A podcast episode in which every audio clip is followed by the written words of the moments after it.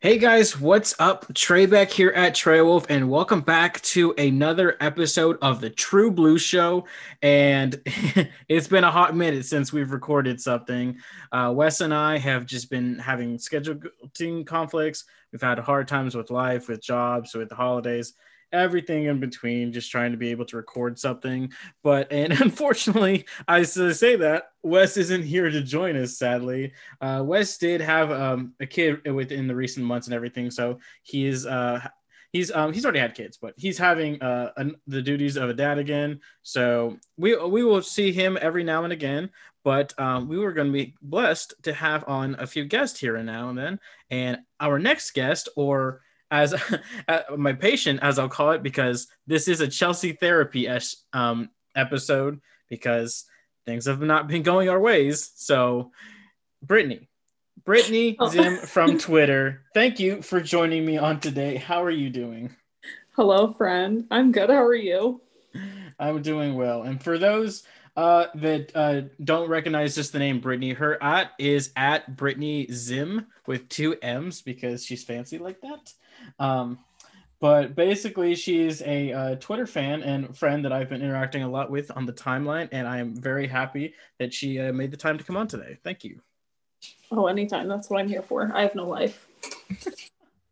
and I will put out a little disclaimer. Brittany was nice enough to warn me that if I do bring her on, there is the risk that this could get a little explicit. So this is your friendly True Blue Show warning uh, for about 10 seconds that you can leave this episode if you are underaged or you are with a child in the room, and this is going to be a little too uh, explicit for your ears. I'm not saying Brittany's just going to be swearing like a sailor here, but I'm saying she might drop a f bomb or something any bit, and I can't. This is unscripted, so I can't control it. So listen at your own risk. I know I'm I'm terrible. I'm sorry. I grew up in the Midwest. Well, I did too, but it's okay. We we all look like a good swear word every now and then. And you know what? If there's anything that Chelsea Smith wanted to do recently, it is swear. So or go to therapy. okay. Yeah. This is therapy. This is Chelsea therapy. So let's get into it. So I like to start off our episodes with a little fun question, or a little tidbit. So, Brittany, you are on a Chelsea party barge celebrating their UCL win with the team. Oh no, there's an iceberg ahead. You wreck and are marooned on a deserted island, and you can only have one Chelsea member survive and make it to the island with you. Who survives? Wow, that's that's rude. just one. yeah, just one. You can pick whoever you want for any reason, but everyone else dies. Sorry. That's kind of how it works in, you know, these crash movies. That's really tragic. Um It is, but hey, at least we won the UCL before that happened. That's yeah. Term, so I mean, they go out on a high note. Yeah. I mean, sad that they all die, but you know, at least you won. Yeah. Um, if I had to pick. And I do have a person in my head who I think you're gonna pick, but please go on. Um, I'm actually gonna think about this logically. About any reasoning, and we like, put an explicit warning in this. You can have whatever reasoning you want now. Well, like if you're on a deserted island, I want to eat. So like I don't want to cook all the time. so like you have to be good at cooking or something. Like be useful to me. right. What Chelsea player is the best cook in the kitchen? Uh, to be fair, I don't think any of them cook all that often. Probably so. not. They're, they're, very wealthy athletes. I'm pretty sure they get meals catered to them. Um, who would I think would be the most useful? I mean, for reasons I won't name, Ben Chilwell would probably be the most useful. yeah, that was my guess. I was waiting for a cake pun to go in there, but I guess it never came. But um, yeah, that was my guess was Ben Chilwell because I've seen you flirt with him too much on the timeline for him not to be your answer. But I that proves it proves one thing that I know you, Brittany. I know you, but Ben Chilwell has is the sole survivor of Chelsea Football Club, thanks to uh, Brittany. Thank you. So he will rebuild the team for the future games. And if he doesn't make the door, then Christian Pulisic can. Okay, fair enough.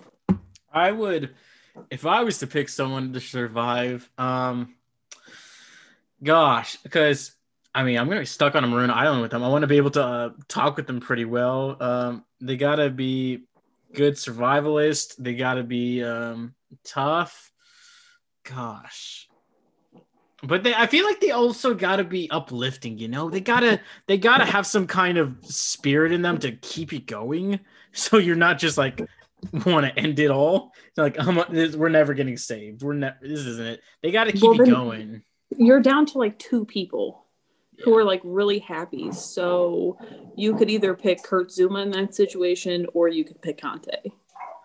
Yeah. But like you're the Germans are definitely out because they would prefer to speak German. And I do you Yeah. speak fluent German? No. No. I, I then you might get a little bored. Hmm. I feel like Kai would be very silent. He'd be on his own i- side of the island. He does And- like to play piano. So like I feel like he's very much solitude. Hmm, maybe.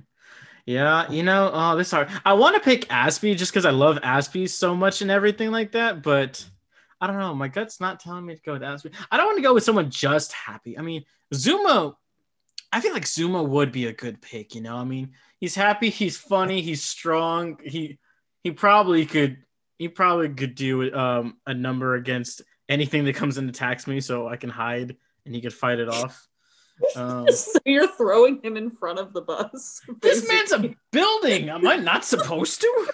I got you, Kurt. I got you. Stand behind me. And he's just gonna look down at me like, "Are you serious?" I will be your cheerleader. You uh you go fight that bear. Yeah. I mean so, logically, if I was going with my logical answer, I probably would have said Zouma because he's tall and can reach things. well, that's good. That's and good he's point. like Tall he is strong. He could build me like a little hut thing, you know. Mm, But like my illogical answer has definitely been Chilwell. yes, definitely. At least I have cake. I feel like Ben would focus too much on his looks while he's on the island because he seems like a pretty boy. So I feel like he'd be trying to find all this kind of like homemade mousse and like like these coconuts and stuff or whatever, and just make it to his hair is super slicked back still. He's gonna find a way to make coconut oil. honestly. And you know what? I would have picked Reece, but I feel like Reece would be so intimidating to be with that he'd be so serious. I'm just like, all right, I want to survive and all, but can I at least have a good time on the island too? And I feel like that's almost like besides the f- well, you could also go with somebody like Billy Gilmour, despite the fact that he's kind of tiny and like he's definitely not really that intimidating. At least to me, he's not that intimidating. He's just adorable.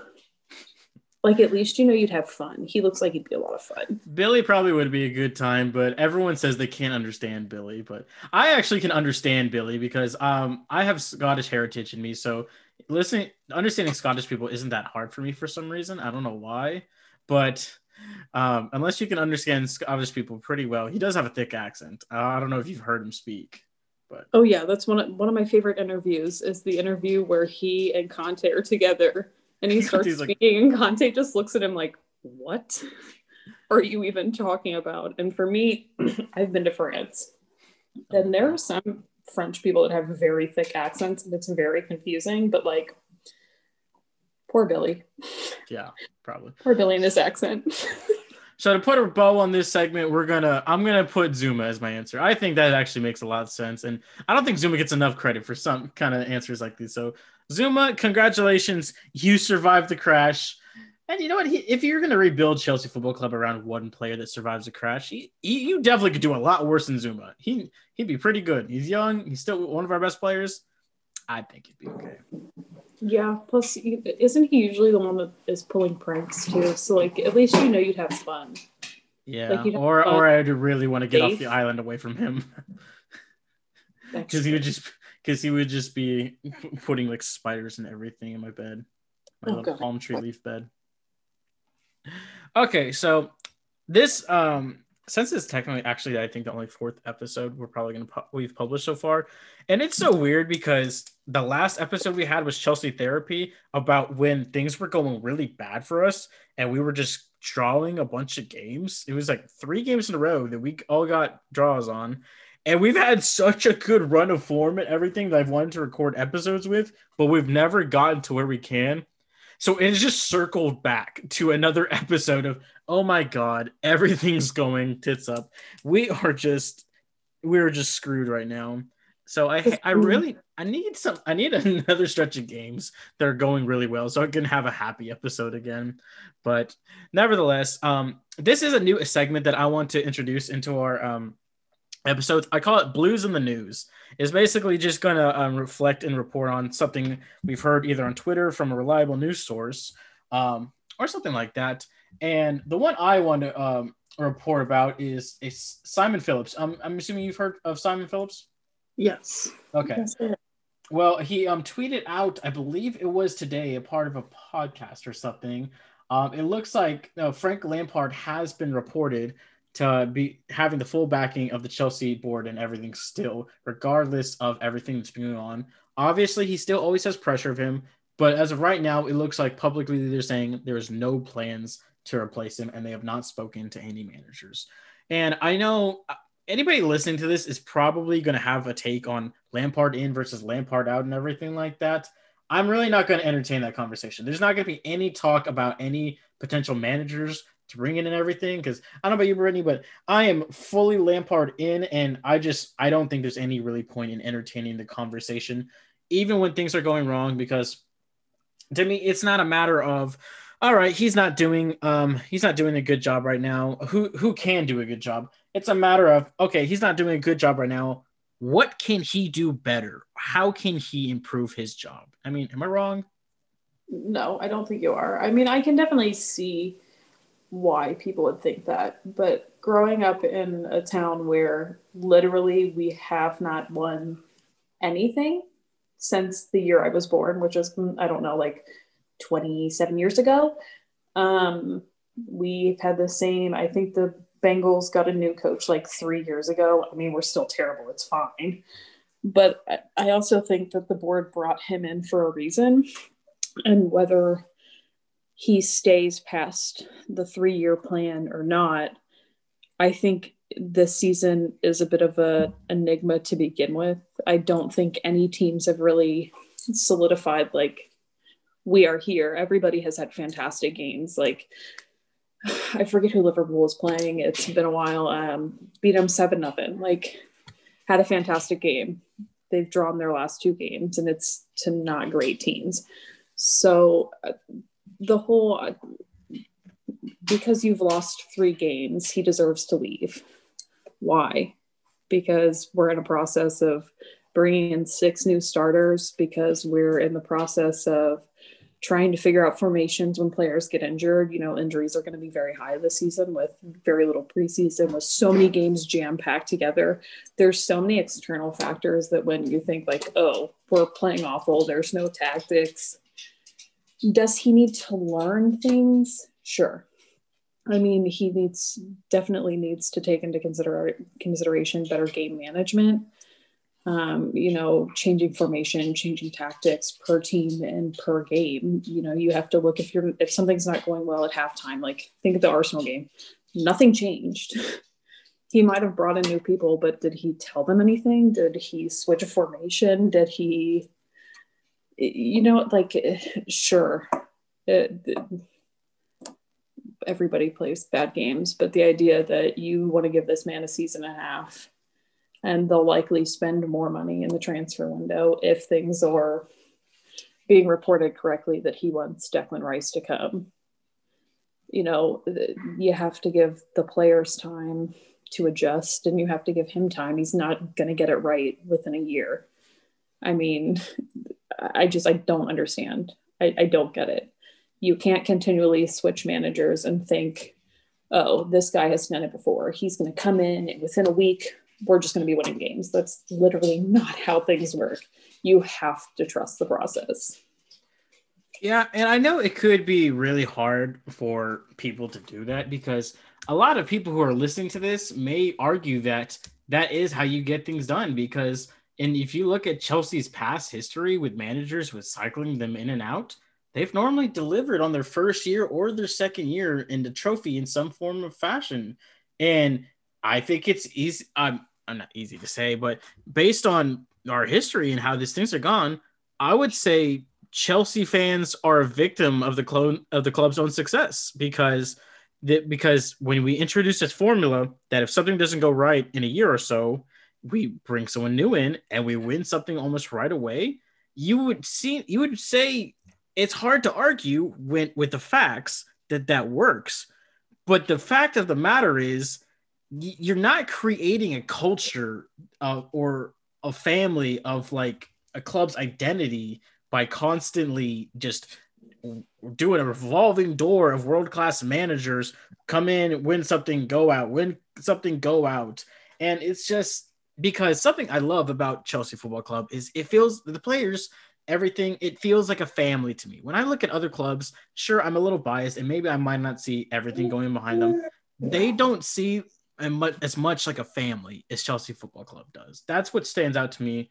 But the thing about a new manager just coming in like a revolving door and everything and no real projects happening that feels like a business to me versus like a family i don't want chelsea to look like a business to me regardless that it is a business i want it to seem more passionate than that i want it to be more like i want to have more feelings into having someone and i remember before as much crap went down around him antonio conte i absolutely loved i loved having conte at the club because I loved how passionate he was. I loved how exuberant he got on the sidelines when stuff was going right and everything. And I was hyped to have him. I was really happy. And then everything went down. And now I feel like Conte's legacy is almost tainted, wouldn't you say? Yeah. And I mean, I think it almost it's similar to i mean i went to alabama so i i'm used to winning i, I like winning but you know, they had to give Nick Saban time to establish himself and establish the culture and the standards. And I think a lot of it and why, and I mean, granted, I wasn't as much on football Twitter last season as I am now, but I think a lot of it is people had very, very high expectations coming in with the amount of money spent. And they're expecting all of these things to just immediately happen and I, I get that you know you, when you spend all this money you automatically assume like we should win. But i also think that frank is trying to do something similar to what conte did where he's trying to build a culture and to build a family. And i think you can kind of see it in the way that the guys treat each other in the way that they are off the pitch or the way you know you see the videos of them in training and they're all laughing and joking with each other. And like i i don't know i i guess like i think that because expectations were so high that that's where a lot of it like them wanting to get rid of him comes no. from I definitely hear so. Now, for those that might not be super familiar with college football and the NFL and everything, um, th- and those that are familiar with you, they know you're a Bama fan, they know you're a Patriots fan and everything like that. For Nick Saban, not, I said Saban for some reason, Nick Saban and uh, Bill Belichick, how many years do you think it took them to get the ball rolling before they ushered in it basically what I would call an era of dominance? Because when you look at the past, if you look at just at the SEC titles and then you look at national championships, Alabama's dominated. They're they could win another one this year, but they've just dominated. You look at the Patriots franchise and everything in the past decade or two, they've been dominant. They've almost dominated the AFC every year. Tom Brady's won, I think, is it five Super Bowls he won? I mean, uh, I think it's six. Is it six? It could be. What? I wouldn't. I probably lost count. Good. Tom Brady. Yeah. It, the only the one that stands out in my mind because I live in Atlanta now um, is the one when we beat the Falcons. So 28 um, and there were 283 diamonds on their their ring. I hate the pe- I love the pettiness, but oh my god, it's crazy. But okay, going back to the question, how, how since you're just a lifelong fan for them, what you, how long do you think it took before these projects actually got some footing i mean i can remember back with alabama hell, you can even look at Clemson and Dabo Swinney as an example. Like when they brought him in, it wasn't like Clemson automatically went 12 and 0. And I mean, when they brought Nick Saban in, I remember I think the first season he went five and seven, and the second season he went six and six. And I mean, after that, you know, like there's a process that he went through. And granted, yeah, you know, similar to what a lot of the new the new incoming players have said about Chelsea, um, a lot of players have said about Nick Saban is they were drawn to the club or the team because of him. And I think Frank has a lot to do with the recruiting, just like Nick has a lot to do with the recruiting in Alabama. I mean, sure, now they probably like to win, but you know, it, it took him a few years. And I think, you know, you have to get settled. You have to establish what you want to do. And it needs time. It doesn't just happen overnight. I mean bill shoot i want to say bill was still coaching or bill had started coaching when drew bledsoe was still the quarterback. And you know you he had to make a decision when drew got hurt. And who would have thought that a fifth round draft pick was going to be a man who won five super bowls and I'm sure his offense had changed over the years to be more centered around Tom, just like Nick in the, I want to say it was for the 2017 season, but it was in 2018. Just like the 2018 Natty for Alabama when we played Georgia, Jalen wasn't playing well. So we dropped him and put in Tua. We won the game. It's similar to what Frank did with Timo when you lose confidence or you're not doing well, you drop him. And like you can see bright spots, but it doesn't happen overnight. I struggled for years watching Alabama because they weren't great. And then they got great, and it's been fantastic. And now, kind of like you said, it's a product of the excellence. Now, when we don't win national championships, it's like a failure. No, so, definitely. And I feel overnight. Yeah, it doesn't happen overnight. And last year, I kind of look at last year as almost like a prologue to Lampard's career because he obviously had the transfer ban, the hindrance. He had to bring up a bunch of uh, academy, well, I, I say academy players, but people who had played for the academy and everything to come in and play larger roles in the team than you normally had in any previous Chelsea sides, where mostly all the reinforcements and everything were brought through the transfer window. So I and the fact that he reached top four and FA Cup final, like in that season, after only managing, I believe, one year at Derby before that, and bringing all that kind of mix in and everything he faced, I think he overachieved. I like there were things we could have done to have probably finished higher, but in terms of where everyone expected us to be, I think he overachieved. So now this year is really the year I'm trying to evaluate him on and say, okay, Lampard, You've had two about two years, I think, in professional managing. You have a full arsenal of people you have brought in through the transfer window. Great signings and everything. So what are you going to do with them? And I am not ready to make any kind of final judgments on him anytime soon. I wouldn't honestly even evaluate this until the end of the season. And I serious I wouldn't take serious evaluation unless we missed top four or if we barely got in at the fourth spot like we did last year. That was the only thing I would really cause me to really evaluate if Lampard should stay here. But um, there's a few more things I want to talk about with Blues in the news, but, and we will definitely talk about Lampard much more in the episode and everything. But um, as far as other news, two other things Simon Phillips reported on. Olivier Giroud looks like well he's going to be offered a one-year contract extension, which is pretty awesome because despite his age, Giroud is still in fantastic form when he plays for us. Um, I believe his um, his goals per minute uh, stat is pretty good. I don't have it pulled up right now, but I mean you can see by becoming the oldest uh, oldest player to score a hat trick in the, in the Champions League, I believe, and get four goals, in which nearly a perfect performance because he got a perfect hat trick and then a penalty. I mean, he's in titillating form. I mean, and I, so and he was thought to be the third the third striker because Timo was supposed to be the first, Tammy was probably going to be the second, and Giroud is going to fight between them for the second and probably the third spot. That it's pretty amazing to think about the depth we have at the striker position right now, regardless of if Timo is playing like a striker or not. I mean, that is pretty crazy to me. So the fact that we might get Olivier Giroud on a one-year contract extension, and also we might actually get Thiago Silva on a one-year contract extension as well. That is some leadership and depth that I cannot complain about. I also did a tweet um, a few days ago about I would be open if Giroud was leaving for for sure he was leaving. I'd be open to seeing Diego Costa come back in.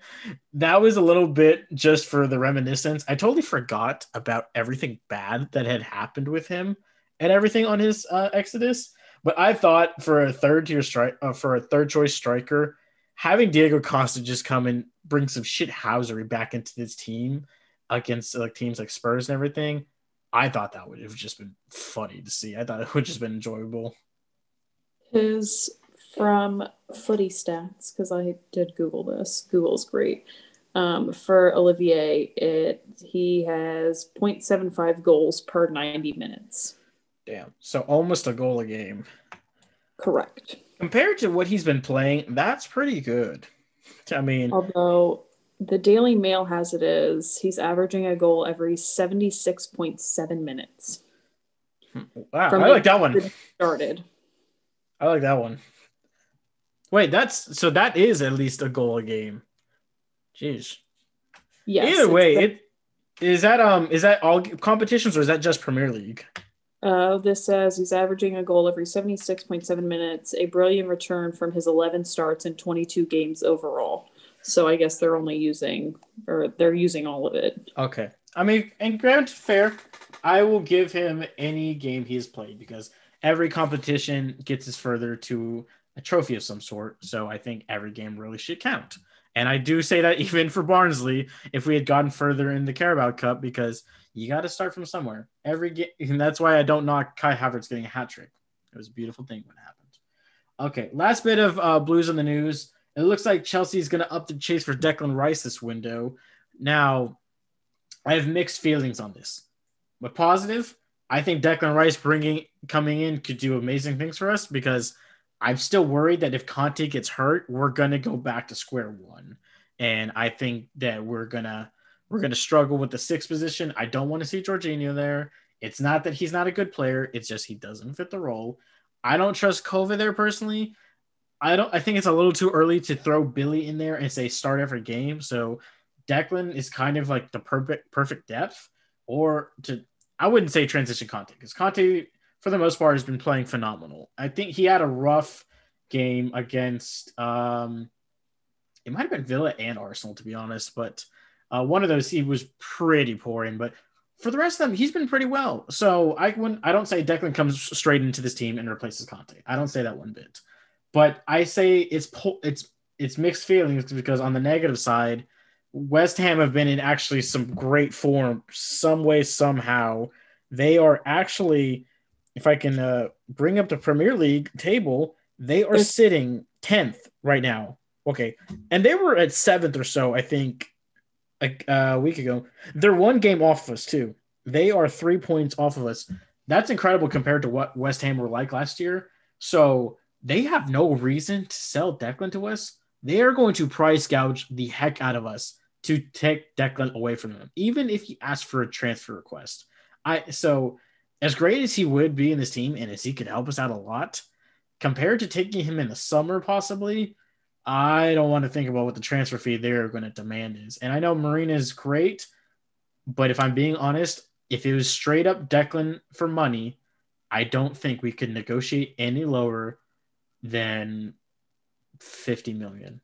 I don't think we could get anything lower than 50 million. What do you think? I mean, I'd I'd have to agree. And I wonder if because Frank wants him so bad, if he wants him to come in to play with Kanté or like why you know what I mean? Like why pay that money for a backup? Does he have some kind of formation type thing? And if he, to go back to Giroud and the one year contract, I would be interested to see a 4-4-2 with both Giroud and um, Timo up top.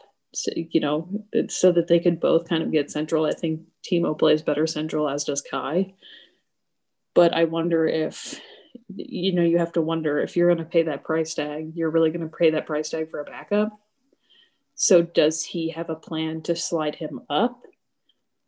Is he playing him with Kanté? Is he trying to do it to manage Kanté? Because I think there was an article today that they posted about Frank and Kanté talking about his playing time and his fitness and you know making sure that he stays fit and stuff like that so i i really don't see them going any lower than 50 i think it would be closer to i think the estimates they've said are eight is 80 um, but you'd also have to think well who do we have realistically that we can transfer out and get a good bit of money from in january enough to buy declan that early because i think the longer that west ham hold on to him the more money they're going to want I think the only kind of leverage we could have to lower the price is if we sold one of our center backs.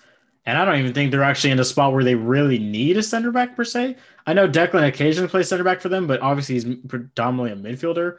I think Balbuena and Ogbonna have been holding it down for them. And I know they have Diop too. I don't know if he's hurt or just benched right now, but I don't know if they necessarily need a center back. But out of Christensen and Tomori and Rudiger, uh, I think those are the only people we could actually sell them that they could be interested in that would lower that price. I don't think they would take Alonso or Emerson, and I don't think they really need either of them um, for their squad depth. I don't even know if they need one of our center backs.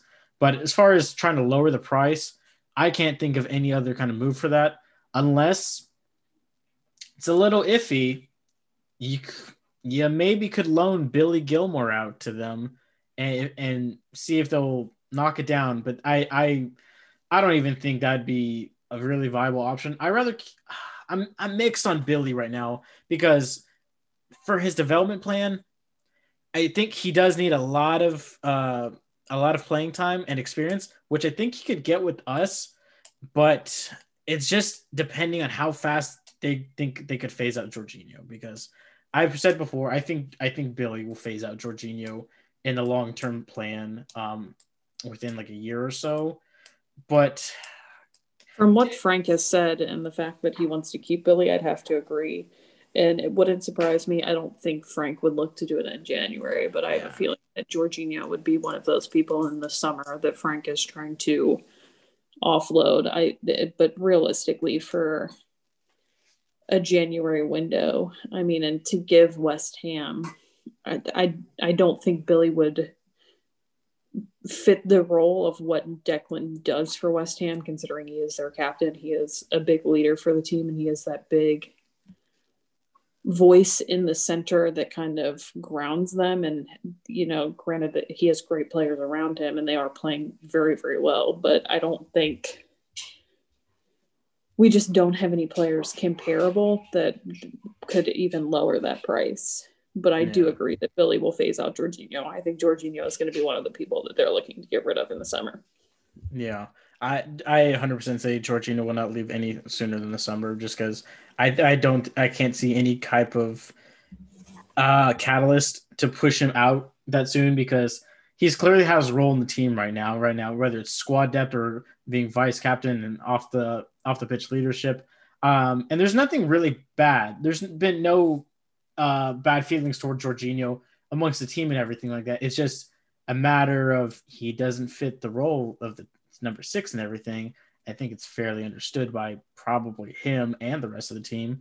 Even though a lot of people will still say that Jorginho still posts great defensive stats and everything. I mean, you can't ask him to just outpace like the fastest people in the Premier League who will kill him on the counter or some of the strongest that will just throw him to the ground. I mean, we have the highlights. So it's nothing against Jorginho. He's a quality player and everything like that, but he needs to be in the side where it's more suited to his style, not not Kanté. He's kind of like a bulldog, in my opinion, where he's just going attacking and he's like mopping up everything that comes his way and everything, and he's ready to chase down stuff. Whereas Jorginho is just more of like the settled at the back, like the, the the the, orchestrator. Like he distributes everything around, and he's just not meant to go chase down everything that comes his way. I mean, the, I mean and, sorry, keep going.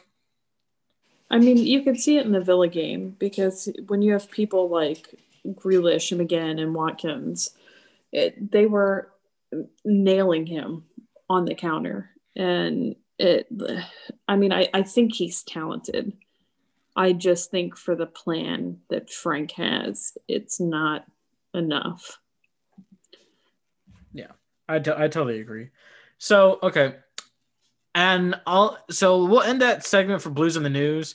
Uh, I have a couple of people. I'd probably talk a lot more about the January transfer window, but I kind of want to save that for a separate episode because I do want to get through uh, kind of the rest of uh, the agenda on the board.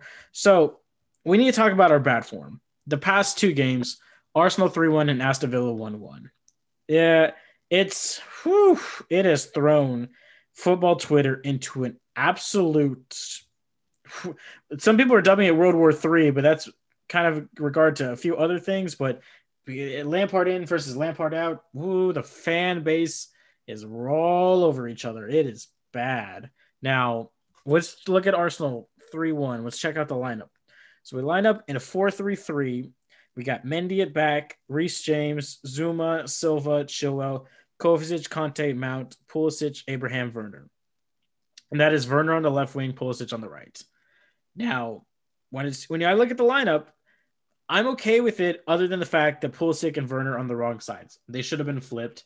But as far as personnel goes, I think Frank got that one right. And I think if Pulisic and Werner were playing on the right sides, oh, I say right sides, I think Pulisic should be on the left wing. And then Werner, I mean, he's, he's already playing out of position. So if he's going to be playing out of position already, why not just play him on the different side? But I think it's because Timo himself prefers the left. If he's like, granted, he doesn't want to play winger to begin with, but I think he also prefers the left. And to me personally, Christian is a more versatile winger than Timo is.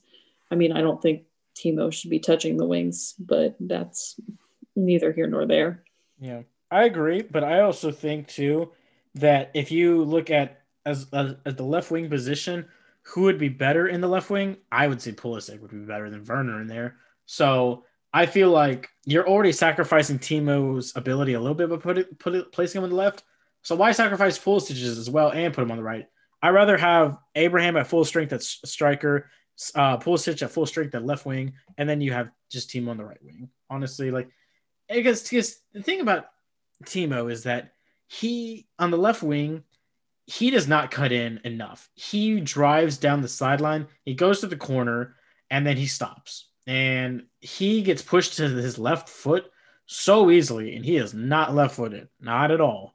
And he does not have techers. He doesn't have a lot of dribbling to him. He's just fast. So, and that's the nature of the game. So, my thing is, if Timo is going to have a foot race against someone and on a wing, why wouldn't you want to put him on the right side where he's prop at least if he gets pushed to the side, he can kick that ball and just swing across in and hell might hit someone. Timo hits that with his left foot on the left wing. That thing is not going anywhere except the freaking stands. I'm sorry. I Timo will not hit that like at a good angle back in. But on the right side, you if he's gonna hold it, play all right, hold it up, distribute it around. If he's gonna go down there, try to beat someone and swing it in, at least he's on his dominant foot to where he can swing that back in. And help Abraham, he might not head it in, but he might be able to push it down for someone. He's for Abraham. Credit to him, he is not that great at heading. Something I do think he's good though. He is. Have you noticed how good he is with his chest? and directing balls in when he comes in through the air. Like he is great think, at pushing it first time down into someone's feet. I think Tammy's besides scoring, Tammy's big talent is his first touch. I mean, granted, sure, he's not great with headers. That's something that can be taught, but whether it's his chest or, you know, he drops it down, he has a fantastic first touch. But I also agree with your earlier point. Christian should play on the left, period. But I was trying to play devil's advocate as to why he might have slotted Timo to the left because he's more comfortable there. I get, I, I don't know. I, I don't think he should be there, but I don't think we should have hindered Christian considering the only bright spot in the Arsenal game was Christian, especially with both um, Reece and Ben kind of being hurt still. Um, yeah, that was surprising that they found their way back in. I I don't know what uh they finally broke out the the icy spray that they spray on people on the pitch, and then all of a sudden they're good to go again. They they must have broke out a couple of cans of that to put them back on that page. It didn't. I, I I literally thought Frank said in this press conference they're not available. Well, and I thought he definitely is at least for Ben, I thought he said that like through New Year's he wasn't gonna be back. Like I don't know if it was him trying to like be like psych, just kidding. But uh I mean When it comes to mind games, it doesn't seem like he plays them that much when it comes to injuries. I mean, I feel like Lampard's been pretty straightforward. Yeah, they're not ready. They're not ready. like I don't know if he was trying to, you know, he's never used this as a tactic before, but I saw that and was kind of like, um, did y'all like give him a cortisol shot or is this just hope for the best? No, I mean, and like If- I, I it backfired because Reece is now hurt yet again, but at the I yeah. I I like the link up between Ben and Christian much better than I like the link up between Ben and Timo because Timo doesn't come into the middle when he's on the left as much, and Ben usually likes to float outside. And you'll notice, and I mean, it was more evident in the Villa game, but Christian will float in when Ben comes down the wing, and Timo just doesn't. And I I think Reece tends to come in more towards the central, whereas Timo will drift out wide on the right. So why Frank was like, yeah, let me put Timo on the left.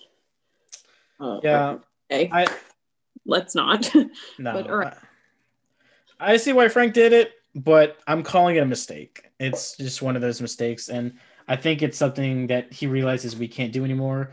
And I think the only reason that that he uh the team has played so long on the wings is because we just didn't have the personnel. Just when you have Ziyech and Callum both hurt, I mean, you got to do something unless you're trying to have Havertz and a Mount on the wings, and we're not trying to touch that with a ten foot pole again.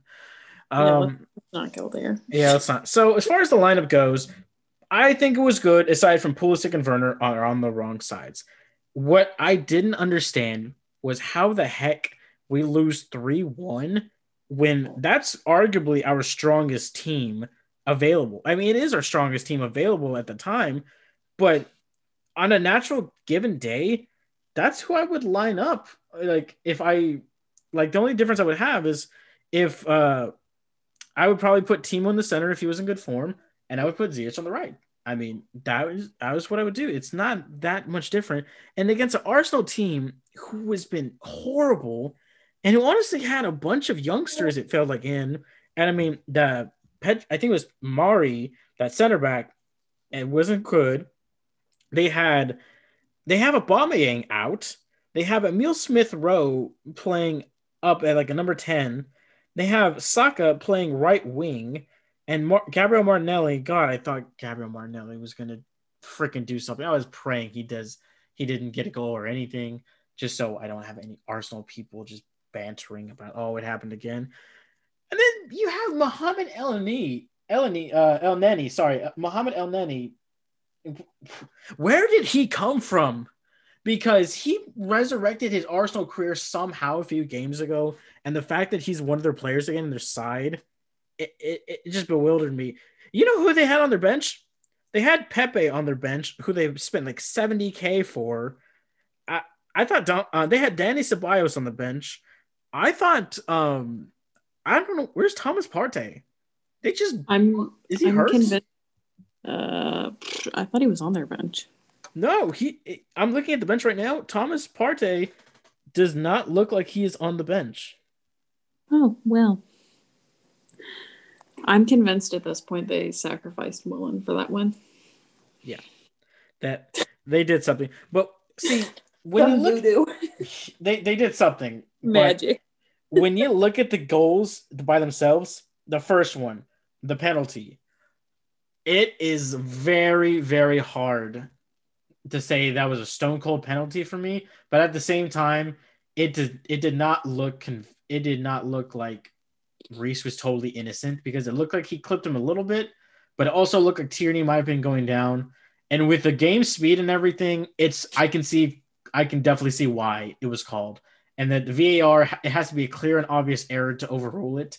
And I can see how it could have not been a clear and obvious error, but I think it, it could be re- if you you had to really slow that down to be able to say it wasn't. So the penalty, yeah, that, happened. Um, well, so, uh, the second goal was uh, I believe it was Saka's, the one that was not even meant to be a goal. It was just a bad cross. It was the Zappacosta rebirth goal. Do you remember that goal? The Zappacosta did a cross in and it just ended up going right in the corner. Magically just bloop. Yeah. So you can't tell me Saka meant to do that. He um he he did not. So um the second goal was the free kick. So was yeah. was it uh, um Xhaka's goal? Chaka and Saka? Uh, uh, it was Zaka's goal. Uh, Saka was the third goal. Yeah. Zaka was the second. Yeah. That is very confusing. yeah, but Xhaka, I mean, I don't know how he's in here too, because last year I thought this man was on his way out. I thought that he had a huge fallout with Arsenal or something, and that I thought he was on his way out. But granted, it was a beautiful kick, and Mendy couldn't get to it. He got a fingertips on it, I believe, but it was just too powerful. And then Shaka just threw a goal that was not even meant to be a goal. And here's what I'm going to say about Mendy conceding three goals. I'm disappointed because he scored three goals, or sorry, he conceded three goals, but also these were three goals that I don't know if many people could have saved. I don't know if Oblak would have saved this. I don't know if Alisson would have saved this. These were three goals that two of them were literally at the very edge of the goal and were very improbable compared to what normally happens with these shots. And one was a penalty kick, and that's just naturally very hard to save. Now, I think Mendy of- always goes to his right too, and that might have been known. But regardless, I it's yeah, a penalty kick is hard to always uh, be able to save. And I mean, some of these kicks, I mean, Saka's in particular, it kind of reminds me of because I get very bored and I watch other teams play. It kind of reminds me of Harry Winks' goal when he was like 60 yards out and it looked like he didn't mean to shoot the ball, but the ball went in and it was like one of those awkwardly like hits the bar and then bounces down and just the angle of some of these goals it's I mean, there's not a lot that Mendy could have done. No, I don't think Mendy honestly could have saved these. I don't. He is, I think, six six or six five, and he has basically the best chance to be able to save this. But I I don't blame him for not saving it. But at the same time, I'm gonna say I'm disappointed he didn't because these are all goals identical, I think, to what Kepa went through, and I was extremely disappointed when Kepa conceded these and everything like that. But so I feel like at the same time, I got to keep that same energy if Mendy concedes these, regardless if they are like, uh, if they're just like wonder goals or not. Yeah, they're just awkward goals. They're they're ones you wouldn't count on. But I can't I can't just I can't just say I bashed Kepa for this and then just say oh it's not Mendy's fault or anything like that. I something maybe could have done, but I'm not gonna I'm not gonna fault him too much. I don't think my defense is I don't think anyone would have really saved those. And the penalty kick, maybe, maybe the free kick, but it would you would it would be hard. You'd be hard done by to say Mendy was really really bad to, to Yeah. save any of those. I mean, and he hasn't looked super great. I mean, he's made some. I mean, he he definitely made some errors within the game. You know, it. it- I think, and I don't know if it was just going into this game, morale was bad. They were tired. Just in general, they looked so sluggish and so out of it almost. Like it, it felt like the Twilight Zone. They Like, looked they like they had no so- drive. There was no intensity, no passion. It was kind of like, all right, let's hope for the best. It was very ho hum. And I guess I should ask, you know, because we're going through the goals. If Jorginho is in the game, do you think he should be our penalty taker? No. Straight up no. I I'm not even wasting time on that. And it I don't care what his ratio is anymore. I've never backed his penalty taking technique. I've always said one of these days this is going to come back and backfire bad because any it never goalkeeper, changes.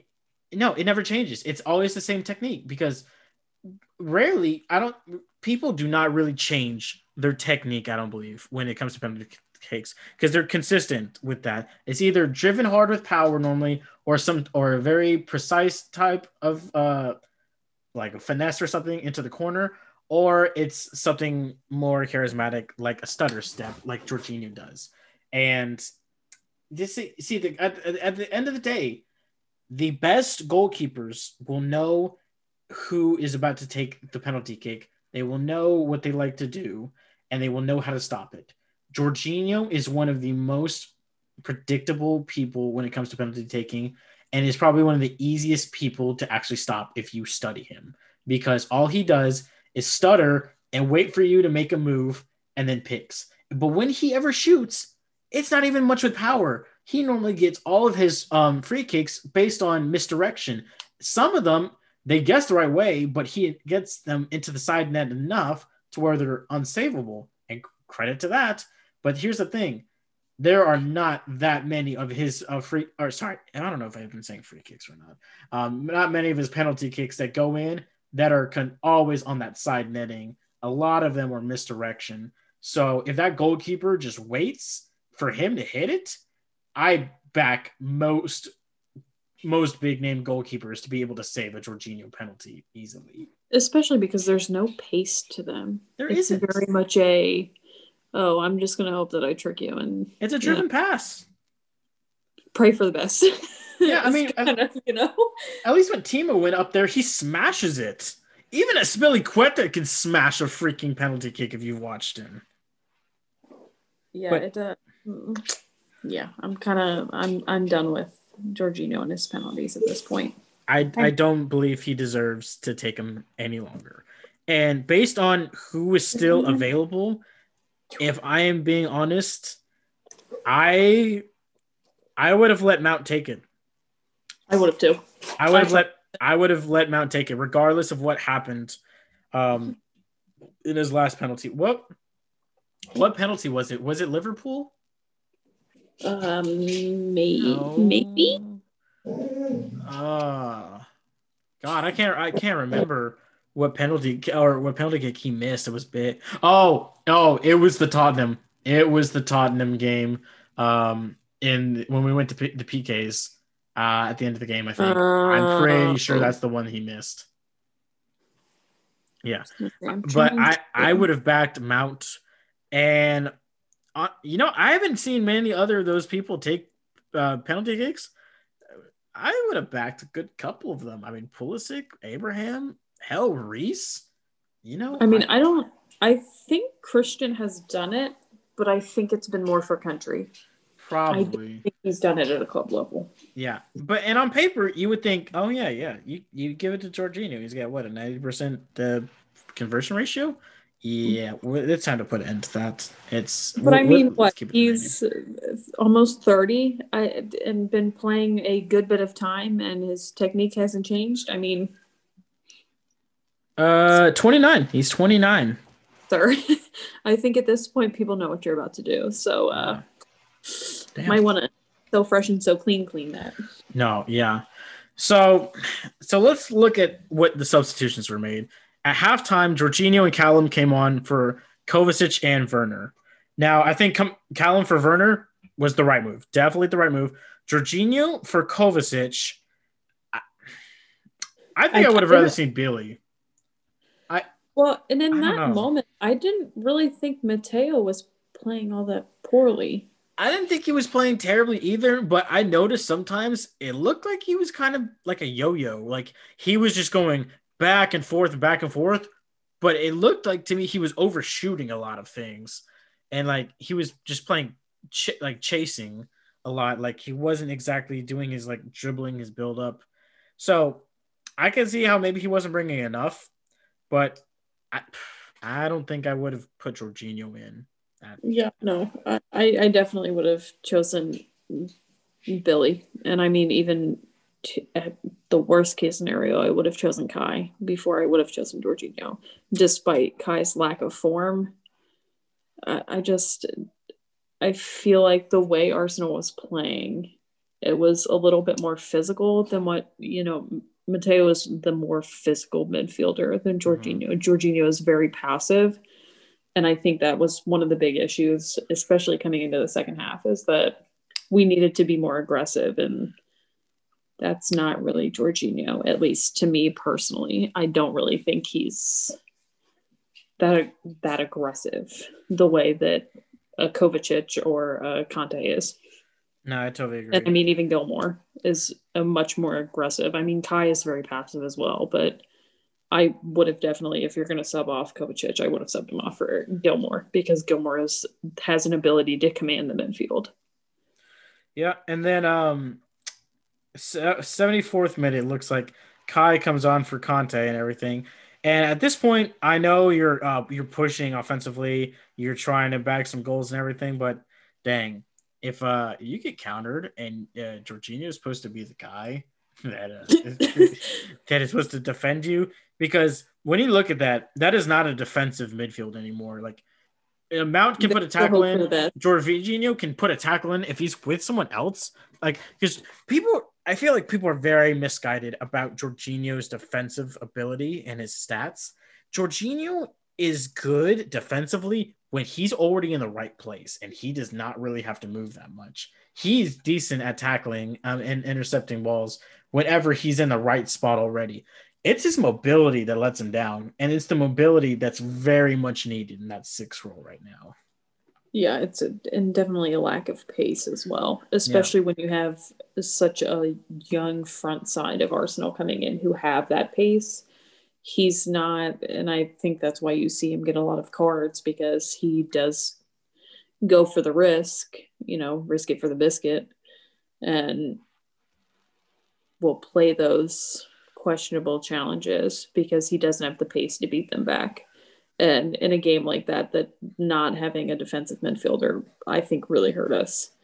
And if you wanted to go more power up front, why not take off somebody like I don't even want to say Mason Mount because Mason looked great, but why not add a second striker? You know, or change the formation to move it to where Timo is up front with Tammy yeah, and that's that's something I'll probably uh, I want to bring up a little later is something about uh, Lampard's in-game management and how I would like us to have a second formation. But um, we'll t- we'll close on on that one for Arsenal. So let's look at Villa now. When obviously you get a point from this one instead of uh, instead of um, getting nothing. Uh, Villa obviously has been in some great form. Full credit to Villa. They've turned into a much better side than they were last season. They have made significant improvements. I did not think Ollie Watkins coming in was going to do for much for them. I was proven wrong. Um, but you know, a one-one draw against them. I have to say though, I think we I think we kind of were screwed out of three points. And when I say screwed, I mean screwed by our own players. And oh, yeah. by own players, I mean Andreas Christensen. I think he I think he did us wrong. He I got to get this out right now, but if you look at that foul, if you're a Chelsea fan, you want to say, ref, why did ref Grealish stuck his foot out? He hurt Christensen. That's a foul and everything like that. Okay, but also it's not a head injury. The, the ref does not have to stop the field of play as it goes if he stays down and everything. And you think Christensen would be smart enough to know that. But oh my God, if you look back at that hit, that is nothing. I mean, Yo, they want to call Jack Grealish a, a diver, sir. sir, this, this this is what I'm gonna say about that this. was a dive. it might. I have, I have, I have played with uh, a sprained ankle before, and I didn't know I heard it until after my game. I have taken balls and shots to every sensitive area you could think of in my body that is pertinent to my life. And all I got to say is I shrugged it off like it was nothing. And if you tell me that Christensen can't take a little hit on his leg or something and he goes down, he's wearing shin guards and Grealish isn't. Grealish doesn't even wear shin guards. I don't think he has socks down half the game. I mean, I'm sorry, but if Andreas Christensen can't withstand a hit like that and goes down for that long, like he's dying, he's not physical enough to be a Premier League center back. He can go be in the Bundesliga. He can be in the Serie A.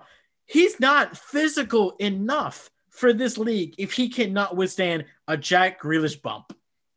Like this man literally straight up was like, "Nah, I'm dying." You know that You SpongeBob audio up. clip of the guy that says, "My leg, my leg." That's him. He and I don't think he even should have started. I No. am very bitter over in my corner. I think Zouma should have been made to play a second game. I think Zouma has got it in him. Fully rest Thiago. I think Zouma could have put in the second game. Hell yeah. And I mean, I, I agree, but in the situation of where they lined up, I will sit in my corner and cry every day over the fact that Frank went from I and like with Thiago and Zouma playing, I understand. I understand him not being first choice now with the players that we have, but like you mean to tell me that Frank went from playing Fikayo Tomori every game last season almost to picking Christensen over him? No, no.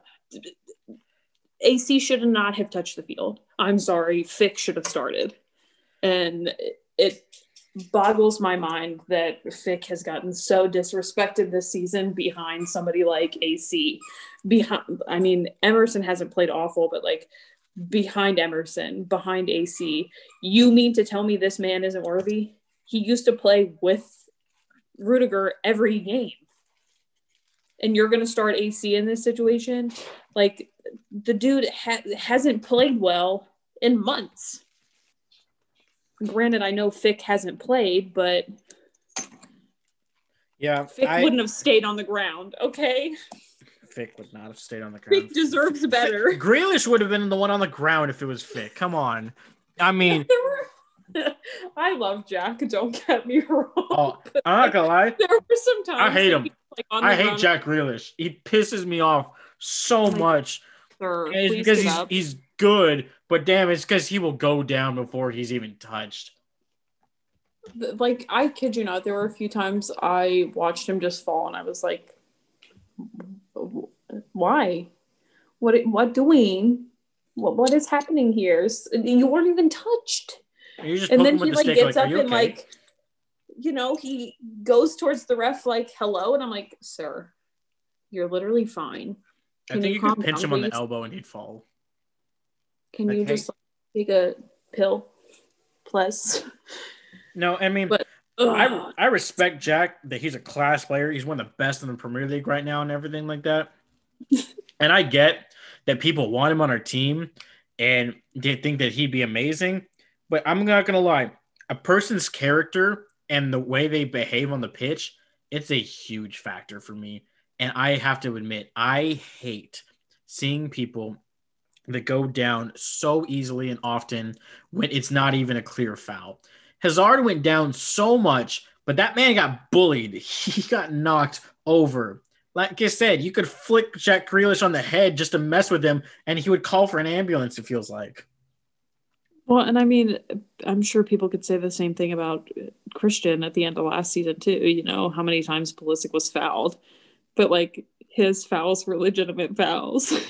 Oh yeah, at this point, I think it's just more comical to see what his rea- what Grealish's reaction is going to be than anything. Like I would deign to see the day, God forbid, if something like actually happened that was a foul. I just want to see his reaction he'll probably Because get he flips- the field. and like somebody pokes him. So It'd be really funny if Grealish is going and he runs into the ref and he doesn't know and he goes down, and, and the ref is just like, "It's me." And, he, and that's just gonna be the biggest exposing of Jack Grealish is when he goes down by the ref. Uh, it's it's it has been written. I have spoken. Okay. anyways, yeah. Um, AC should have touched AC shouldn't have started. Fick deserves better. Justice, for, Fick. Fick. Justice for Fick. But Please. I, yeah, but I also, from what I've heard, there's a lot of behind the scenes stuff going down. I think that has kind of steered Fick off course. That is maybe tank, uh, tampered with his image in Frank's mind of what he was and what he could be.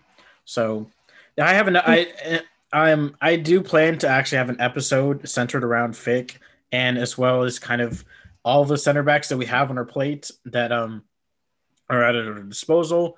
But as far as Fick goes, yeah, rest in peace, buddy. I missed you. I was I was so hyped for you, but it might Peace. be might be See you on the flip side, kid.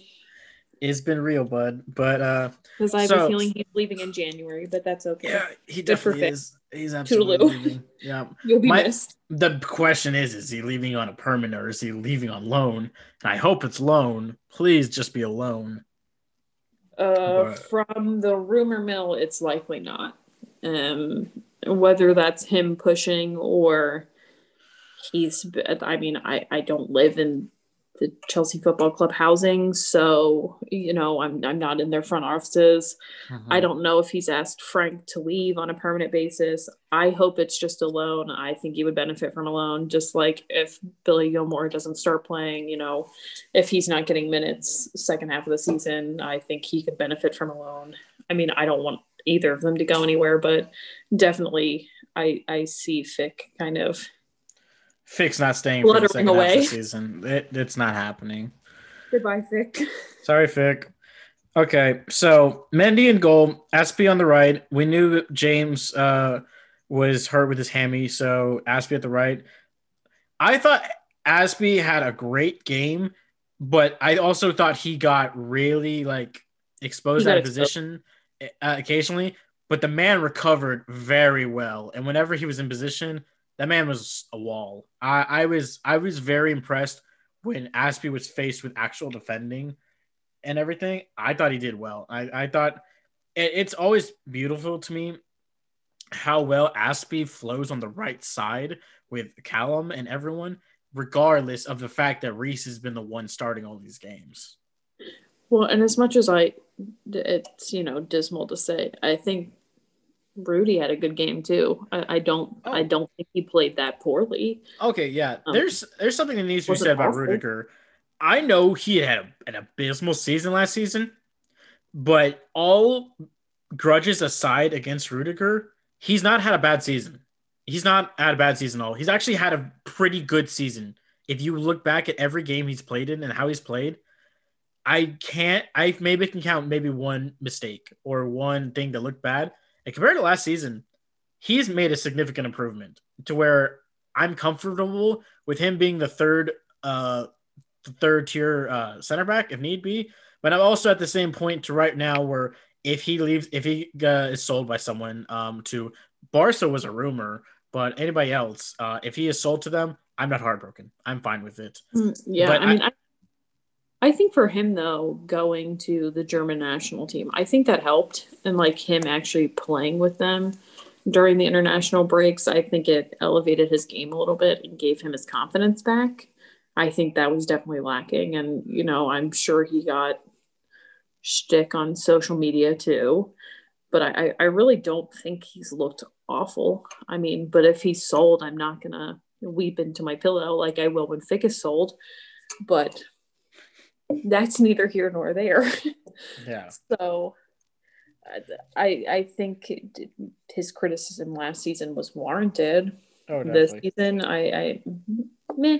Okay. I think I think all the criticism this season is a little just bit of uh, like leftover hate um, from last season. I I think there's just some there's some harsh feelings left behind, but I, I you know something I wonder is I wonder if coming back from a long term injury had a big factor in why he played so poorly last season. I really can't say. All I can say is, damn, it was bad, but I'm happy Real that bad. he has shown improvement. And I think you need to put a little respect on his name that he has had decent showings whenever we played. I mean, yeah. And I don't I don't think Ben looked bad either. I mean, I No, think there were the a few times that I think the biggest issue that we face with Ben, and it's nothing against him, is that sometimes they're, and I mean, Villa is a great example. They can counter very quickly, similar to um, Man United is very good on a counter. Tottenham is very good on a counter. Um, obviously, Liverpool is very good on a counter, and they can do it quickly. And if he is pulled out on that left wing, sometimes he can get into compromising positions when he's trying to get back. I mean, other than that, which, you know, things on the pitch switch fairly quickly. He has some pace, so he can get back. But I, I, think that's the only issue that I've really seen with him. I think he's been one of our best signings besides Silva.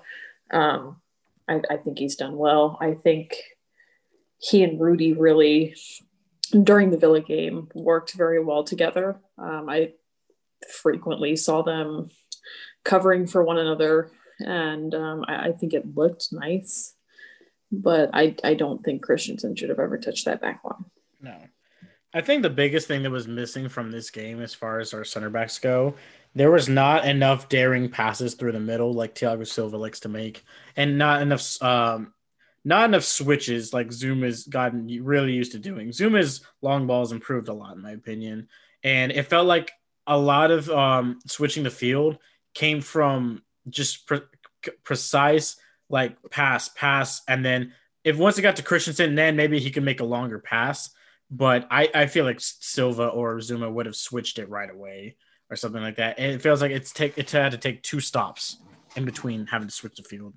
Well, and I think Cho did a good job coming in and giving a lot of I think a lot of what's been lacking is creativity and like really pushing the boundaries because I think a lot of a lot of the players tend to play it more safely. Um, I, I liked the creativity that Cho brought in with his ability to switch and his ability to um, you know, allow Kanté to drift forward and go in sometimes behind or in the middle next to Christian and allow him to be, you know, like Mason would obviously cover. Um, but I liked him floating.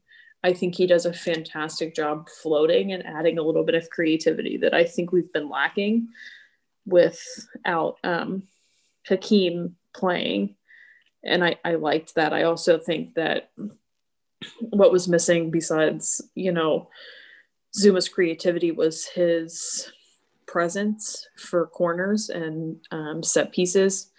I don't like Rudy was nice on the set pieces, but he's not as tall or as big as of as of a target as zuma is. So I, I definitely think we are missing that. But I I think Cho did a great job trying to inject the switches and add some kind of creativity to the game, which I think was a vast improvement from the Arsenal game. Yeah. I think um, it needs to be said Callum had a very exceptional game, in my opinion. I thought that this is the best I've seen him in a while just because he seemed more confident. But I mean, he had one beautiful I don't know. I think it was to Pulisic. It was an outside the foot cross. It looked like. Do you remember the one I'm talking about? Like he was yeah. maybe at the top of the box on his uh, on the corner, and he just fizzed it across on a dime to Pulisic. I, it was Pulisic or Ben. I think it was Pulisic, and I'm sad he didn't finish it off. But damn, that would he, have been an assist. Wasn't he also the one who had the cross to Ben for yes, the goal? That was uh, that. Um, I think he had the pre-assist, but um, that ball that I believe Ben got was on his left foot. He sent that all the way across the pitch with that much power and accuracy with his weak foot. That I was like, damn, that is something I love to see when you can just switch your feet up and you can do it with a moment's notice. And that is if if Callum can use his left and his right that well, I mean, with ha- having Ziyech in his side gone for a little bit won't hurt as much because his left foot will still be felt. Granted, he won't pop shots with that left, I don't think. But the fact that if he can switch the field with his left, I think that's enough. I think that's enough to look decent. But I was very impressed with Callum. I thought this is some of the closest we have seen to his form under Sarri, where he felt very confident. I think he's getting closer and closer to being at his what could be his peak, but he still is. Uh, I think he still needs to get a little more aggressive on a consistent basis um, when I it comes agree. to taking on his men. I do. I've heard um, a one rumor that I feel I could have some meat to it that Christian and Callum to combat their constant uh, muscle injuries um, and just their sensitivity. I think that they are being told to monitor or limit the amount of take ons they take, where they're just trying to sprint past someone in a moment's notice um, based on how they're feeling in the game. Because I think they're saying if you feel like you are tired or you're even a little tense in your muscles, just just, just start it over. Just switch it to someone else. And it's not it's nowhere confirmed. I've not actually had an actual legit source. This is someone who brought it up on football Twitter to me, and I was like, you know, I think I think that actually could have some credit to it because because they they definitely have got to be trying to monitor their muscle injury injuries and their situation somehow. It makes the most sense to me. I mean, other than saying you can only play like 70 minutes or so. And these guys, I I I, I need to uh, double check this. Um, they played full 90s. That Pulisic and Hudson or uh, Callum playing full 90s is kind of unheard of to us because they've just been so injury prone that pushing them that hard and that long it just it, it doesn't seem smart. So maybe maybe this is what they're trying to do. Maybe they're trying to say all right we just analyze the play see how you're feeling and make make a judgment call. But just know that if you push yourself too much you could get hurt. Well, and I think that's one I'm I'm gonna call it a positive from the Villa game. That's a takeaway is that we have now seen Pulisic play two full matches in a row. And I mean, I'm glad now we have a break. I'm I'm not gonna lie, I was kind of surprised that Frank started him. Um, something that I would be interested to see would be those two on the wings and have um, maybe a midfield of Mason, Kai, and Hakim with Timo up front. Or I mean Giroud up front. I don't I don't really care. I would I would be interested to see a whether it's Mason on the right with Callum or Hakim on the right with Callum. I would be interested to see those four together. wait so did you say mason kai and akeem or did you mean mason kanté and akeem I I really just want to see Kai play well in like that's a more central role. I think I it it probably be more likely to slide Kanté over because it would just logically make more sense. Um, especially if Frank is going to continue with the four three three. Um, I I mean having Mason and Hakim with Kanté in the middle and then Callum and Christian wing with either Ollie or Timo up front. I, I'd be interested to see it. okay And the just the creativity, whether it's Mason behind Callum or Hakim, I would like to see their creativity together. I don't think it will ever happen because it wouldn't logically make sense, but it would be fun. It would be a fun experiment. Yeah, okay. I needed some clarification because I thought you said Mason, Kai, and Hakim in the same midfield three, and I and I was just like, oh god. I mean, I think it's the same thing with Jor- having Jorginho. There's that we have no defensive solidarity in that midfield, but that's the one thing I I don't know about um, about uh, Ziyech playing in the number eight role there, just because I think his defensive side lacks so much that I think it'd be a little bit of a hindrance. I think that's why Mount is so good in the eight, is because he can put a decent tackle in. He, he can put a challenge in. I think at why Kova or Kanté can sometimes do well in the eight. They're not as offensive or creative as Kai and Akeem, but uh, they can still at least provide a defensive sense, um, which I think is I mean, nice. Any way you want to line them up, I would just like to see the creativity and the ability to continually switch, you know, switch plays, switch the field, you know, draw wide and then come back central.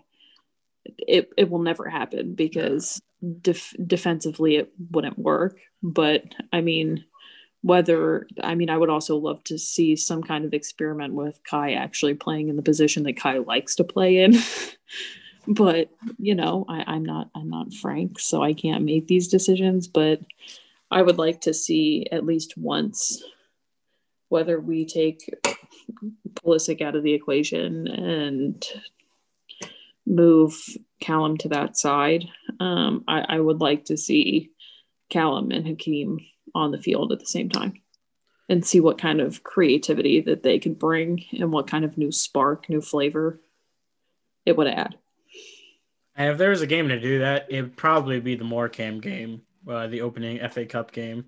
That'd probably be the one to try it. But the only reason I don't think that would happen, it's not be it's less because of how they would play together. I think it'd be more of just when you look on paper, we only have three wingers. It's Pulisic, Callum, and Ziyech. And I don't think Frank would really want to start all three of them because in his mind, he's probably thinking that two of them are going to start and one's going to be a substitute for another, and then the other one's just going to play the full 90. That's the only reason I think that it wouldn't happen. But I do like the idea of having that kind of creativity interchanging with Calvin and everything. I think if you uh you had put Kanté at the six and everything, uh, you just have the right tactic set up, it could work. But I, I think that's what I'm gonna say is like the only reason I think Frank wouldn't do it is because he wouldn't want to field all three wingers at the same time, unless he was gonna pull one out for someone and just shift maybe Akeem up to the right wing if he pulled Callum. Oh, I I know logically it would never happen because it would not make any sense. Hey, you can do it on but FIFA if you want. it would be super fun. I'll try it on FIFA for you. I'll let you know how it works out. Try to, I'll try to my new career mode. Probably very terribly, but it would it would be fun to see what kind of things they could get into. I mean, it it doesn't make sense. It I'll send you clips. Make absolutely no sense, but it would be fun. Yeah. So, Maybe it would liven the team back up. yeah. So uh, were you happy with Giroud starting up front? Yes. Yeah, I agree. I I and the fact that he got that goal and everything, I thought it was a beautiful goal. I thought Ben's assist was very well done. I was, like I said, I think we would have won this game if uh, if uh, Christensen had just stayed up. Oh, and I never finished this thought, but I know a lot of people are going to say that Kanté it, Kanté was at fault for not tracking back and everything. And all I'm going to say is yes, I think Kanté uh, should have tracked back more. But you also got to watch how um, he was moving and everything. He was watching the top of the box and everything, trying to make sure to challenge someone if he needed to. But at the end of the day, it's Christensen's fault because he he's the one who created the gap in the first place. Kanté shouldn't have been needed to go back there if Christensen had just gotten up and played on. The biggest well, thing to me, it looked like Kanté had kind of slid into Christensen's role but was still trying to maintain that midfield position to watch the box. And I think whether it was Kanté not sliding back, you could also technically fault Jorginho for not falling in behind Kanté, who's trying to cover for somebody else. So, I mean, you know, th- there's a lot of like, A, Christensen should have just gotten up, period. That's, he was being a little bitch. I'm sorry, he was. Yeah. But somebody could have somebody could have covered it, sure. But I also think in that situation, the way that Kanté was positioned, it would have been weird for him to flip that quickly to where the ball was placed. And yeah. I mean, Mendy also could have saved the ball. Yeah, I mean, yeah, that was just unfortunate. But... that was literally as perfect as placement you can get for a five hole. I mean, and you saw how you saw he knew it because he was closing his legs, but it was just too late. Jeez. I mean, yeah, it sucks. I think Azpi actually was the one who had folded into the center back role when Christensen went down because it looked like he was lined up right next to Rudiger uh, to, to, to block the two in the middle. I think that's why people were saying Kanté should have folded back and kind of the right side where they got um, hit on. And to be fair, um, El Ghazi was in good, really good form apparently recently, so he probably had a goal with him. So, sadly enough, that so, and he was just in a very opportune position. Yeah, very unfortunate. I really could have. I really thought that we could have taken three points away from this. I thought it was there to be had. I would have loved to shut out Jack Grealish and all of them. You know, Bertrand Traore, uh, I don't know if you remember this. He used to play for us uh, a couple years ago. He looked pretty yes. good out there. He, he, he, was running. He was he was running on that counter like that man was blitzing all around. Oh, yeah. He was nonstop, like 100% dart, dart, dart, dart, back and forth, back and forth. Well, and him, El Ghazi, you know, Grealish, Watkins, hell, even McGinn, and sometimes Cash are all very quick players. And I mean, Cash and McGinn have an incredible ability to place balls in very great positions. But I, I think a positive was we didn't concede more. I mean, and we had it seemed like more energy, you know. Mm-hmm. And they, I mean, Villa's in great form, so the the opportunities were there. I just think we've been incredibly unlucky lately when it comes to putting balls in the net. Um, one last thing I wanted to say about the Christensen thing. If anybody needs any type of justification or proof that what Christensen did was wrong, all you have to do is look up on Twitter JT and Christensen. He literally commented, he replied to someone's comment about Christensen, and JT just said he should have got up. That alone is enough, is just res- resounding to me that a man who like praised Christensen to be a future leader of Chelsea, be quality, and then he just he didn't even side with him. He just said he should have got up. I mean, it's it's straightforward as that. I don't care if he's well, Aston Villa's coach or not. He, it he would have given it as straight as it is. Yeah, it did. It never. It, yeah, he didn't. It's it's very frustrating, especially in that situation. Like knowing that we could really utilize those three points, but I mean, we are where we are. It would have helped. I mean, we would be sitting in fifth right now above Villa. Could should have, would have. And you, you know, if, if Christensen is really going to try and pull the "I'm hurt" thing, you could at least made it a little more convincing when you came back on the pitch or took more time. That man came back on and he played like everything was just dandy. Oh yeah. No, it's not a good look. Not a good look. Um, so the lineup Mendy, Azpi, Christensen, Rudiger, Chilwell, Kanté, Jorginho, Mount, Callum, Giroud, Christian. The only thing I'm going to say about this is if you were going to play Kanté all along and play him for a full 90, I would have never started Jorginho. I would have I would have started uh I would have started Billy and the eight and everything like that. And to put Kanté in the eight and then put Jorginho at the six, I think it's kind of a double sacrifice there. Uh, I was not I was not in favor of it at all. I don't know if it's just because you need squad rotation. You think Jorginho's just good rotation, but I don't know. Billy uh, when Billy came on, I think it was the Everton game. Maybe he came on. He didn't look that great and everything, but I believe uh, he's did, did he start? Was it Krasnodar way back when he started? Was this yes. Sevilla? Yes. Krasnodar? Yeah, he okay. He started Krasnodar with Tino, didn't he? Is what I think I'm remembering. I'm you know I'm just gonna look it up real quick. But if I remember correctly, he had a full appearance. Uh, yes, it had to be Krasnodar because he won man of the match. He won. Uh, he won man of the match uh, and he completed. Billy Gilmour has got a man of the match in the FA Cup, Premier League, and Champions League. That's no small feat. Let's just put that out there for a man of his age. That is no small feat. But he got man of the match in the Krasnodar game. And granted, the Krasnodar game wasn't great in itself. It was a 1 1 draw. It didn't mean anything. And he didn't get to do great when he came against Everton. But at the end of the day, he fits the system more than Jorginho does. That's oh, all I'm going to say about that. I also think he's more willing to take risks, you know, when it comes to challenging players or, you know, trying to move the ball forward or switch play.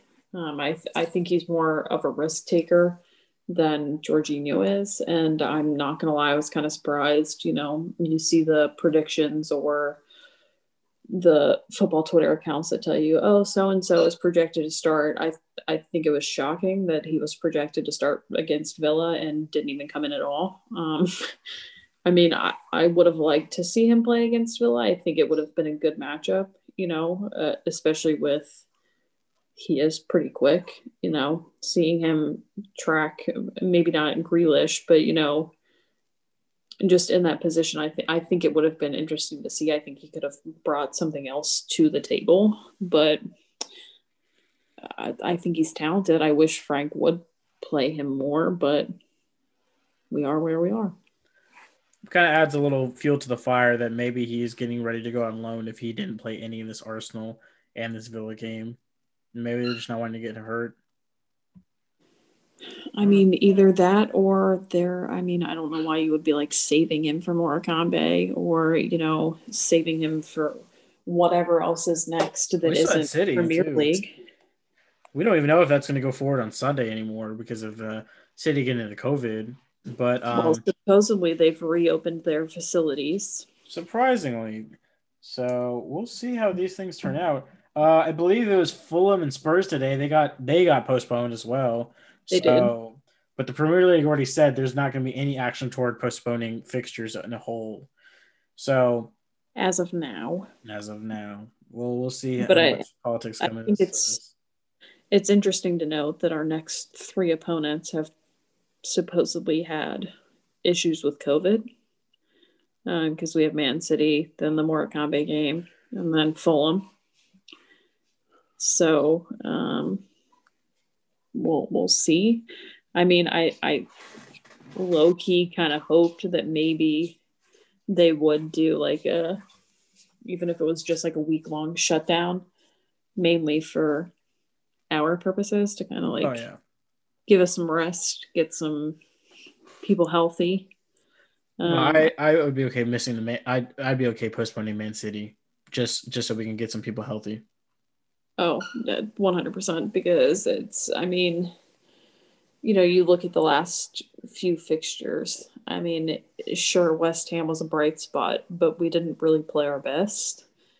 So when you look at it, you know, you're looking at three defeats, a win, and a draw going into, I mean, a, a pretty decent Man City team. It's not, they're not awful.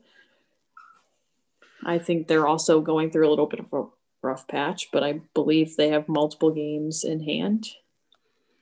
Feels like everyone's going through a rough patch except Man U for some reason. So that's disappointing.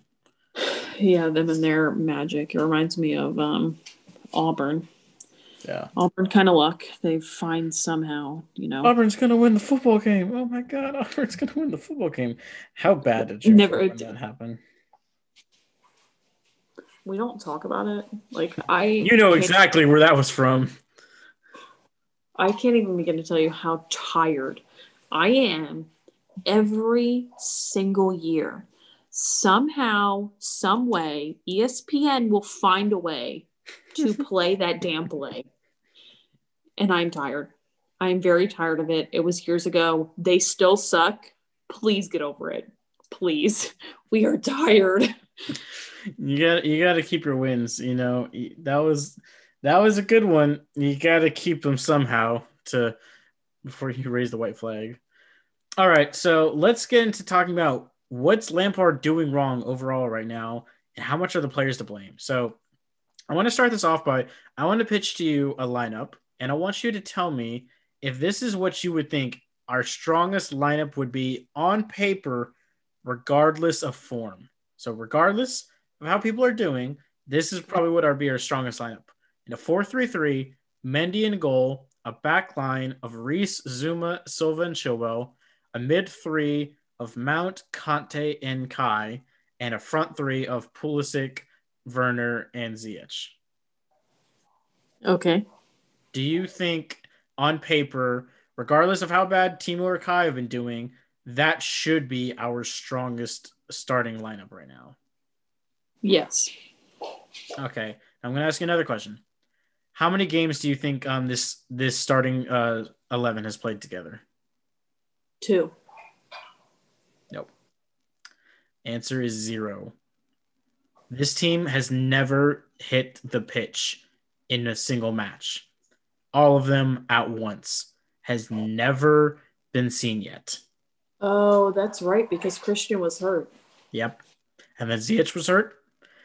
And we haven't had them both on the same pitch with Werner at striker or Kai at the eight.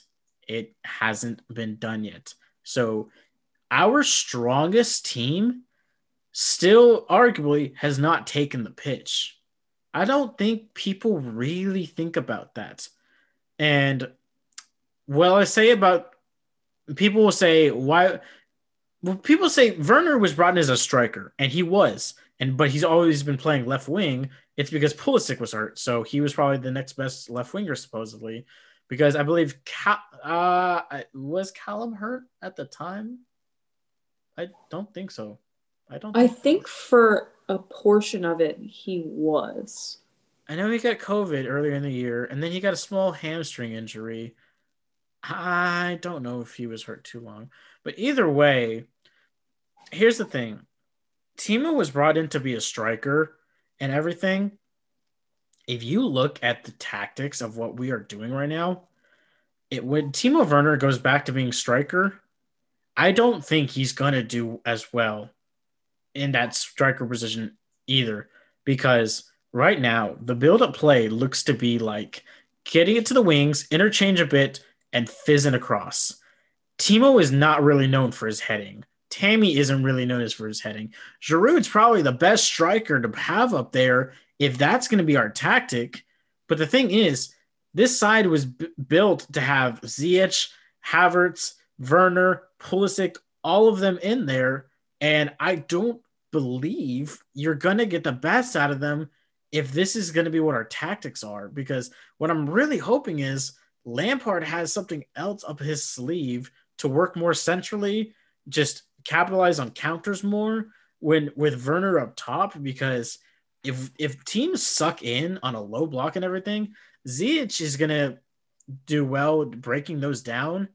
But I think Werner is going to actually get bullied bad by center backs. And unless he comes shallow and like starts receiving the ball and then dribbling and popping a shot off, I don't think he's going to be able to capitalize on a lot of these crosses unless they're low, like in the air. I mean, do you think yeah, Werner's going to be able to convert much?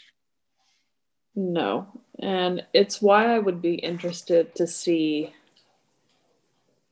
a four-four-two to kind of give some some depth up front, maybe you know, have I, Ollie and Timo playing, but I, I don't think Frank will do it because I think our wingers like to tend to go more forward than play more mid. And I think that's why he chooses the 4 3 3. Um, but that's, you know. Yeah. And I think that, uh, I don't know how, uh, I think the midfield two, uh, technically, when you think, so who would you pick for your two then? Are you going to pick Mount and Kanté? Exactly. That's why I'd, I'd like with the way our midfielders are set up, I don't think strategically it would ever work in that setup, which is a shame because I would love to see Ollie and Timo play at the same time because they both bring such different things.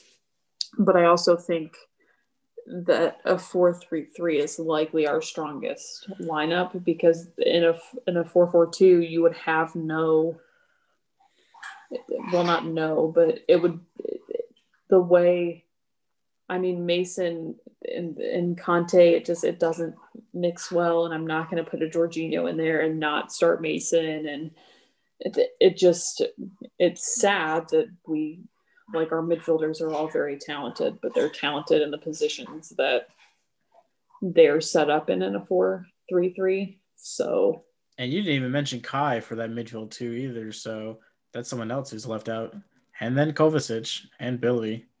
So that's why I feel like Frank's always favored toward a three because he wants at least as many he can fit in there as possible. That makes kind of sense we have too much midfield people. We have our midfield is congested. It it's in a good way. It's congested, but it's also just too many it, good people.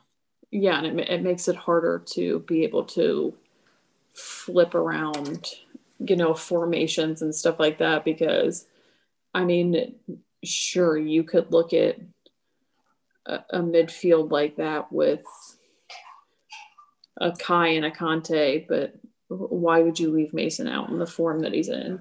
Or, yeah. you know, his ability to take on defenders, whereas Kai seems to play a little bit more passively. You know, and sure you have the aggression with Kanté, but Mason is also has a fantastic ability to lay balls in, which yes, Kai has, but you know, like they all bring such different things that it's hard to put them into a lineup to where it would be super beneficial for the midfield and having two strikers. Yeah. Now I do like your bit about saying two strikers would be good to push up front. And um it's not 442 per se that people have been talking about, but something people have been talking about is a 41212. And um I'm not saying this should be our default formation. I still think the 433 should be our default formation. But something I think Lampard's doing wrong is he doesn't have a backup plan for these games. Like when stuff goes wrong, if someone gets hurt, I don't think he has a way to adjust to it enough to where we can still we can still surprise the other team. I think we've become too predictable that if we if we just don't get it done in the first half and for like 10 minutes of the second half, we're not saying mm, this isn't this isn't working. We need to switch things up, switch tactics, formation. We need to put them on the toes. It's just that mm, I think it'll still work. We'll just try more. It, it, doesn't seem like he has something in his back pocket ready to pull out in case shit hits the fan for some reason. Imagine if, um, God forbid, and I'm knocking on wood, that if uh, one of our wingers got hurt in the game and we and it's in the current one right now, you don't have another winger to put on that is going to be as effective as one of those other ones. Because something I've always said is whoever comes on for somebody needs to play just as good as them, if not better, and um, to be able to be a sub for them. And if you're going to bring on Kai um, to be a winger in case someone gets hurt, that's not the case. That's not going to work well. So in my so what I think is Lampard needs to have a backup formation in hand, which I think the four one two one two honestly could be really good for, because if if things aren't going well, teams got a low block or they're just sucking in the defense and they're just saying, come at us. This is where I think the 41212 would work. The 41212 would have it's the narrow formation. You have two strikers up front. So let's say Giroud and Timo. You're gonna have Pulisic on the wings initially, and then one of the wingers comes out. So you have one winger left on the pitch. Pulisic and Callum are both very good at roaming around, like you've mentioned before. And you've seen Pulisic many times in kind of a number 10 role. I think either of those guys can work centrally at the top of the pitch, going just working around the box. I think they could work in that number 10 role pretty well. And then when you look at it, the the center defensive mo- this I call it based on positions. I know just on FIFA, nobody slate me in the comments for saying FIFA, but the center defensive mid role and then the two CMs, they act as a diamond with a 10. But if you take those out, that is essentially just a three, a three man midfield, like it looks like already with a 4 3 3. So right there is Kanté, Mount, and Havertz or someone. That's and so you basically have your same your same three man midfield that you would normally have. The biggest thing is you now have two strikers up top and um, and a winger who are just acting more centrally, and that's what I feel like we really struggle with is that we don't have any kind of central attack going through the middle. It's always on the wing. Our heat maps are so concentrated on the wings. It's ridiculous. It looks like we're not trying anything else. And you know, the fullbacks are just going to bomb up and down the wings anyways. So why not? And whoever is on the eight can interchange with them on the wing. So our winger doesn't have to be there. It can be the number eight. And um, all I'm saying is, I think the 4 1 2 1 2 would be a good backup formation for Frank to train with because you're going to throw more pressure up top. You're going to stop taking it to where it's only on the wings. It's either the left wing or the right wing. You defend that. You just got to have people in the center and the goalie ready to come out to catch a cross. You take that away, you can start creating chances in the middle. I think it's a big change of plans that the the defense really has to plan for and really well and it could benefit not only our strikers and giving you know more options and different you know because Giroud is very great through the air and Timo's very good at just his you know with his pace he's very good at getting in positions and being able to beat defenders but I think it would also benefit someone like Kai Havertz who likes to play in the middle and plays through the middle especially with somebody like Timo who also likes to play into and through the middle it would give them that element of surprise and not clog the wings and not be so predictable. Yeah. So I, I think he should look into it. I, I also think that he struggles a bit in game, whether it's subbing or trying to make tactical changes like in in the Villa game, it became very repetitive to watch them, whether it's the left wing or the right wing. Okay, well, let's have our left back or our right back dribble all the way down the side and oh, we're just gonna cross and hope for the best. Like that's not always gonna work. It's just not.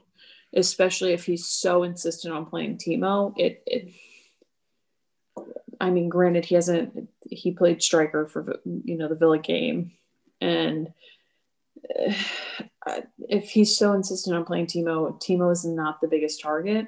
So it's not going to work. He needs to look at something more where it's a central, where we can go and use, you know, our midfield centrally to get the ball down the field. Yeah. Did you, uh, did you happen to uh, notice Frank only used two substitutions that game? Yes. Yeah. I thought that was an issue because my personal philosophy is you should never ever have an unused substitution at the end of a game. I mean, granted, Villa also used two, but the Premier League increased the, our bench size. And I know they didn't cr- increase our substitution number, but if you're going to have a huge enough bench, surely, surely someone's tired enough or not contributing enough to be able to make a third substitution. I mean, I just, my personal philosophy is I would, you don't have to force a substitution, but if you have one ready, I don't think you should be too shy to use it. I, that's just me.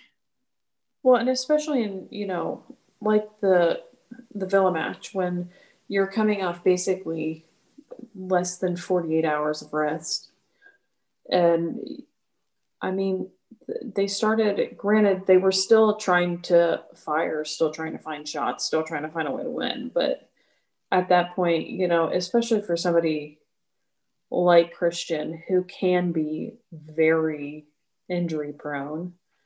I don't want to say he is because once you've pulled your hamstring, it's it's very easy to irritate it. And I think they're starting to figure out a program for him to manage it.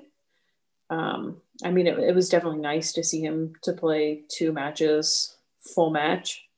But I think in an instance like that, somebody like him who it might affect more. Granted, yeah, we need wingers, but again, it comes in with, like you said, a formation change.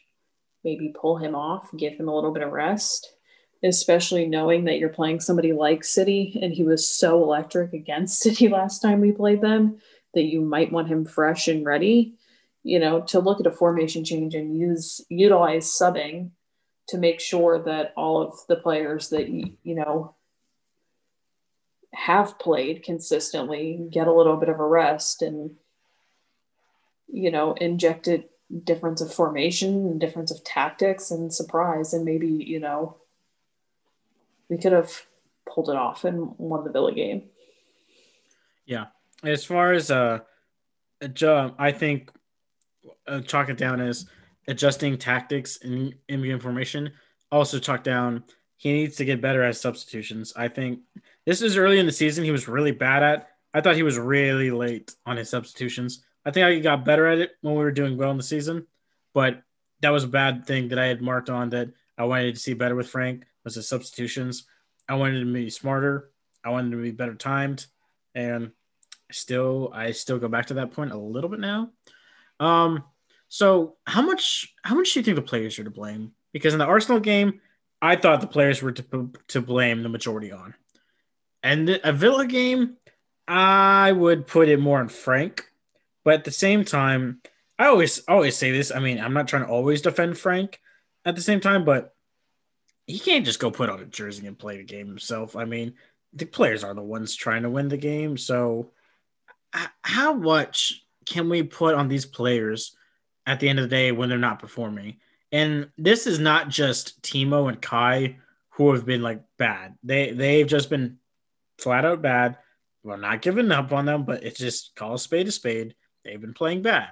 So you can blame a good bit on them, but they're one part of a whole team. So how much can we really how much can we blame the players here? I mean, who besides Timo and Kai, can you name someone who's really been slacking in this team? I mean, I think it differs per game. You know, looking at the Arsenal game, who besides you know him bringing on Joe in the second half or Christian really looked like they had any sense of urgency. It's you know the players can be at fault when you're not playing with intensity or you know there's a lack of drive. I mean, I don't think Kovacic looked great that game. I, I don't think Kanté looked great. I don't really think Kanté looked great in the Villa game. It, but I mean, I think for Timo, personally, it's a confidence thing. You know, when he got there, it, it was a lot of it was more UCL than Premier League or um, I forget what else we were playing in the beginning of the season. It's uh, Carabao Cup. um, it's it's almost twelve thirty for me, so brain is on negative fifty two. Yeah. Um, you know, it's it's easy to score in those games, and I think, you know, once you miss a couple of shots and you're like, okay, this sucks, you know, I think for him, it might be a confidence thing. You know, once he bangs that first goal, it's going to be kind of an epiphany. And I think Kai seems to be coming into his own. I, I don't think Kai should be starting, but I think, you know, coming back from COVID, um, and trying to navigate the Premier League and the difference. I think, you know, neither one of them were really prepared, I want to say, for the amount of games, the intensity, the pace, the you know, the aggression that is the Premier League. It's much different. But I mean, they do look poor. Uh, there's nothing about it. I, I think Mendy has looked a little off lately. Um, I mean, hell, even Christian at times. I, I mean, I love Pulisic and I will ride for him. I am American. I, I ride for the men's team. I think he's been the bright spot for the men's team until recently. Um, has looked poor at times. And I don't know if it's just because he's a little nervous going into challenges now, um, wanting to not become injured. I mean, sure, you can put some blame on the players, especially for Arsenal when they did look sluggish. But I also think for something like Villa, you have to look tactically. That wasn't it.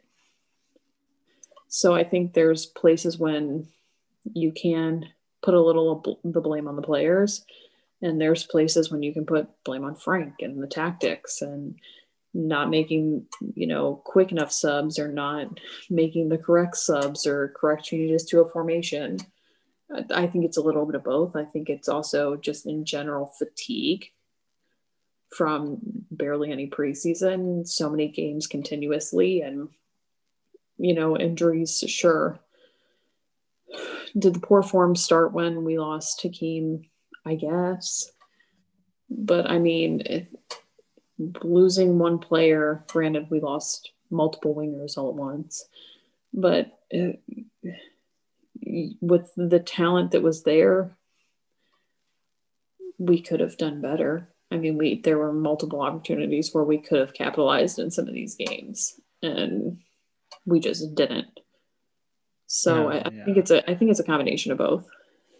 I definitely agree, and I think it's also important to remember that there's a lot of context to everything going on lately with the injuries, the congested schedule, and everything. And that before this, we were on a huge unbeaten game streak. So it's and then obviously uh it I think it was was it Everton that ended that. Uh, I think it was. Yes. Yeah. The, Everton Everton was the uh, one 0 Yeah. So that ended that streak for us, but can we let's kind of remember that everything going up to that was doing pretty well. So when we get into the con- we knew December was going to be hell. December's always hell. So when people get hurt, congested is happening, COVID's happening a little bit. Granted, I don't we haven't really struggled a bit with it, you know, it's just a thing going on. It was always going to be tough. There was always going to be stuff that's happening. And I mean, you look to the later of the year where we will have more spread out fixtures. Um, obviously, the Champions League is uh, it doesn't happen, I think, till February again. So, I mean, we in January through February, we could get a run of games where we have plenty of space to to spread our players, get healthy again, and might have some good fit, might have some good results. Um, so I think all in all, these games they don't look good. It's hard to endure these games and everything like that. I don't think they're season defining games though. They're not. They're not end all be all. It might be, yeah, we might not be a title winning side, but I don't think it's too quick to say, oh, we can't get top four. I mean, have you seen the table? This is the most open the table's been pff, debatably in history. I mean, it is ridiculously anybody's game. I mean, you tell me Aston Villa could get Champions League football. You tell me Southampton could have ch- been challenging for the title. I mean, it's nuts. Yeah. And I mean, it's like the relegation teams. I think okay, Sheffield United and West Brom have kind of been handing out wins. Granted, we should have beat West Brom and gotten one more, but they have Sheffield has two points in 16 games. West Brom has eight in 16 games. So all of these bottom teams are really skewing all the points up here to where first place and it looks like ninth place, they are only seven points apart. I mean, hell, even 10th, it's 10 points. I 10th 11th, is 10 points. Man City are in eighth place right now, but they have two games in hand. Them They'll and at, they're all, oh my God, there are five teams on 26 points right now, including us. But but uh, Villa and City have two games in hand. And then you have to look, you know, Everton is only a point behind Man U, and both have a game in hand. So, I mean, I last season it was very easy and you know to see liverpool run away with it i think this season is going to be a very odd season um, but I, I don't think, you know, we've played 16 matches. We have months to go. I, I don't think, you know, five games having a poor run when there are a multitude of other teams having a poor run or, you know, it's kind of flip flopped. I mean, look at the way that West Ham started. They looked awful. and so I, it's just, it's going to be a weird season and I I don't think that it's right to judge it now. I mean, we're not even halfway through it technically. Sure, there are issues that need to be addressed, and I'm sure Frank is definitely feeling the pressure because he wants to win and he knows he has the talent to win these games. Yeah. But I, I don't think it's anything that we need to write home about. I think we're just all a little emotionally unstable right now because of having to witness actually losing to Arsenal like that was awful. Yeah, it was that was bad. That really kind of ruffled the feathers of everyone. But we'll kind of drive this episode home with um, kind of one of our questions from a follower of mine who ironically is a Man U supporter, but he just followed me from Twitch and everything. And he interacts with me a lot on Twitter. And it's mainly banter and trolling, but at the same time, he supports me on Twitch, so I can't be too angry at him. But my boy TNH asked us which player would be the best player on loan to bring back in the January transfer window to help with our struggles. Now, I'm I've narrowed this down. I'm only going to give us four options to pick from, um, and there's technically a few others um, that are out there, but I'm just going to use these. Mark Guehi from Swansea, Ethan Ampadu from Sheffield, Conor Gallagher from Swansea or Ruben Loftus Cheek from Fulham. Now, I would say first thing you got to say is what's our struggles? I don't think the defense is a struggle like it used to be last season. I think the defense, regardless if we're winning or drawing games barely, I think the defense is basically settled on a on a perfect day. On a day I- where we got out there, I think we're good. Yeah, I'd have to agree. So for that reason, Mark he, I am out. But we'll talk next season. Um, Ethan Ampadu. I don't know. Um, tell me he something you playing? Th- that's what I'm about to check because I'm trying to see how many minutes he actually has uh, for Sheffield. Because okay, out of 16 matches, he's played 10 so far. So, you know, But is he playing heavy minutes? I guess would be the question. that's you know, is point. he getting is he getting time at Sheffield? And is it even helping? You know? Yeah, and um, from what I heard, so okay, earlier in the season, one of their center backs got a red card, and he got into the side after that. So he was playing center back for a little bit, but the last I checked on him, he was back in the midfield. Um, so, So he's kind of been popping around. Seven out of the ten matches, it looks like he's played, although some of these are Nations League for Wales. So Oh, for Sheffield, um, it looks like for his Sheffield games, it's kind of he's mainly played full matches, but a couple have barely he's barely hit 65 minutes. yeah, I And it don't- seems his player rating is kind of low. So Oh, that's not good.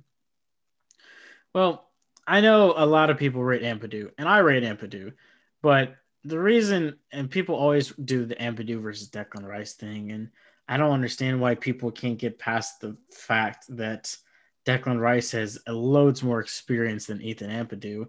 And at the end of the day, when you're coming into Chelsea Football Club, if you're wanting to start, that's really what matters about it. You can argue and say, "Well, Reece, Fick, Mason, Tammy all came in, and they did have uh, their academy players and stuff like that." Tammy has had three loans, I think. Mason's had th- two or three. multiple. Reece has had only one, I think, but he was still stellar at it. Ampadu's barely had a loan. I mean, Leipzig was was it, it was Leipzig. Yeah, it was Leipzig. Leipzig was a disaster. That was a terrible wasted loan. Sheffield, eh, it's a mixed opinion. It's too early to say, but we're really hoping for more. It's too early for Ampadu. If we threw him into the Chelsea side right now and he bombed, he could be ruined. Like that's and that is honestly what it's looking like for Fick because Fick did well, and I don't remember honestly seeing Fick doing that bad. I know he got hurt a little bit, but it looks like maybe behind the scenes he just hasn't done enough. And his his his Chelsea career is in doubt right now. It it's it's sounding like it's doubt. And I think if you throw Ethan Ampadu into this, you could send him on the the, net you could send him on the tra- same trajectory as the fake is going right now, and it's heartbreaking. So for that reason, Ethan Ampadu, I am out. I mean, I'd have to agree with that. I rate him. I think he's talented, but I also would have to agree that somebody like Declan, who not only is captaining West Ham, but you know, you also have to look at how he's playing for England, and he's you know usually one of the first slotted into the English team, and you know he he does well, and I mean, I, I like Ethan. I think he's a great player, but I also think that he would need to stay on loan. I think he needs to gain some experience in the midfield, and you know, maybe he will come back. I I, I don't know what Frank's plans are for him. I don't want to see him end up like Fick. Um, obviously, I have I have a soft spot for Fix, so that makes me sad. And like, I I wouldn't want to see somebody else who's talented end up in that position again, um, I, I think he would benefit from staying at his loan. So I would have to agree that he's out for me. So that leaves us Conor and Ruben. And um, you might want to check on Ruben, but he wasn't playing as much for Fulham in the se- earlier in the season, but he's been playing more for them, and I think he's getting better. But also at the same time, if you're trying to pull someone out of a loan that to bring back into your side, which this is a very off scenario because you almost never break loans unless really necessary. It's it's really kind of a last last deal resort.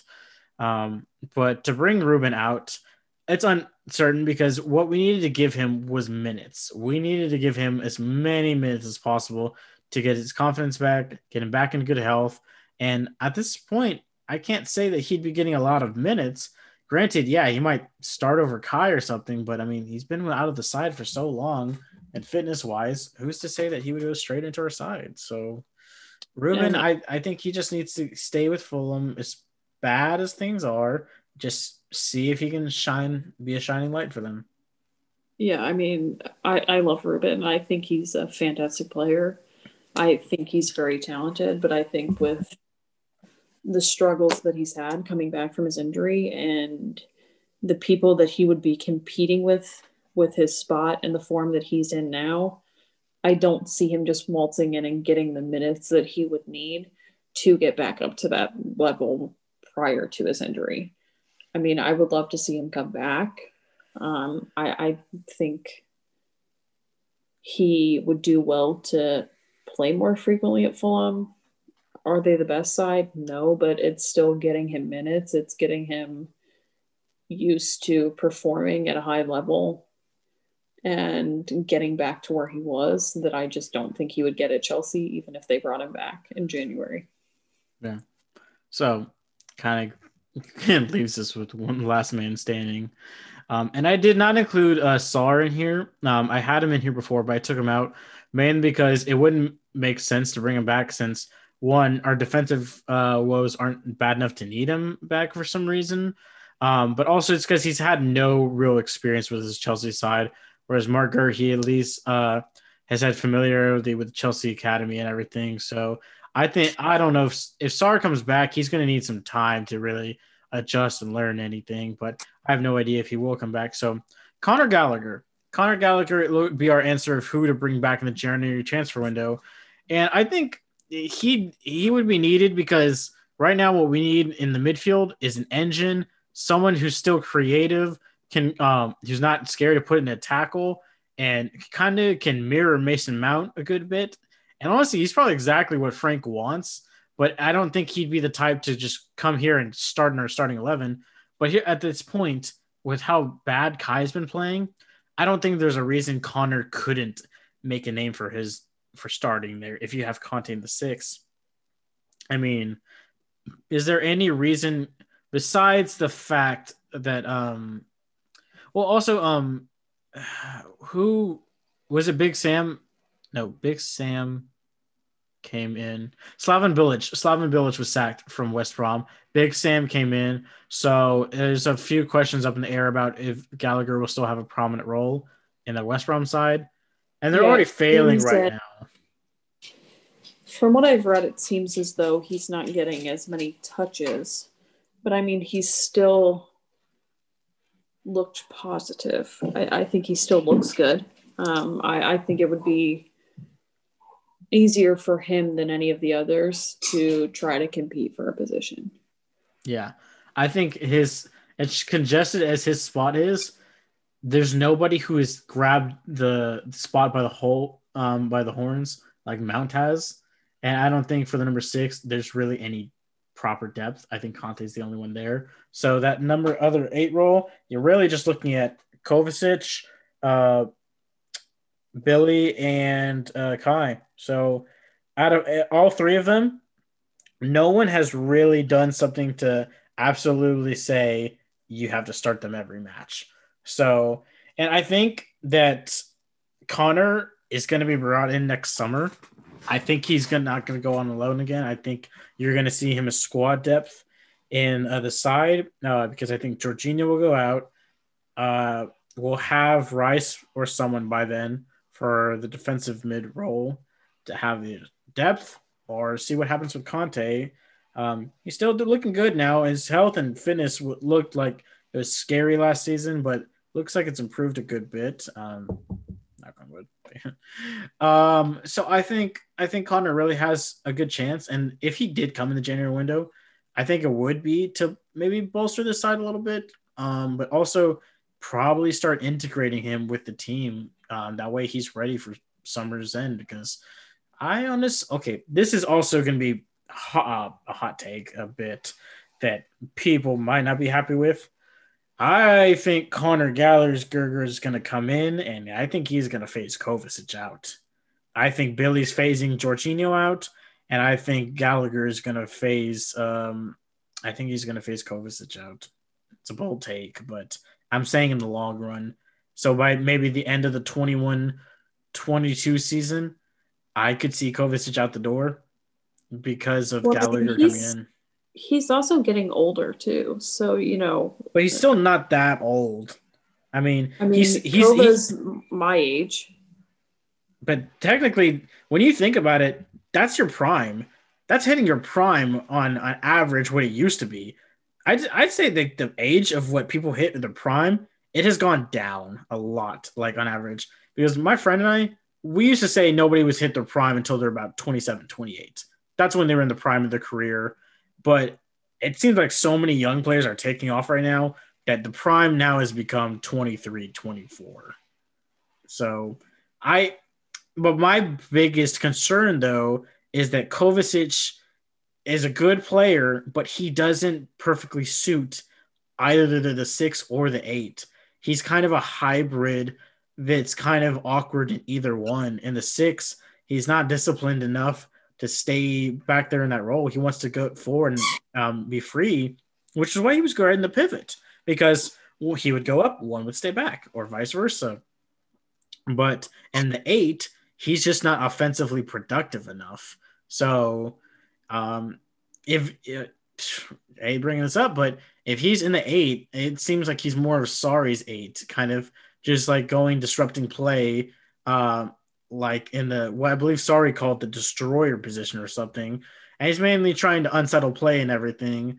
Um, and he's not really there to create goals, create assists. But that's why I think uh, Conor would be better, is because that is what Lampard wants. He wants an eight interchanging. He wants an eight creating chances. He wants an eight who can bang one from the top of the box. I Conor checks all those boxes, and he's got an engine on him, and he runs a ton, which is what was really needed in the side. So I wouldn't advocate to bring Conor in and break his loan in January unless it was really needed for some reason. But as far as it goes, I think he's clearly the best option for us. Oh, I mean, I agree, and I think that's one uptick that Conor has that um, Kovacic doesn't. Is Kovacic really isn't a heavy goal scorer, whereas you know you saw Conor go on that great run where I think he two games in a row had goals, and you know he's trying continually trying to be involved and goal scoring, and like not that Kova isn't, but you just don't see him as much forcing that play in the final third. Whereas I think Conor provides that. Yeah. I definitely think Frank probably thinks a little bit about it. I don't think he's actually serious enough to actually do it.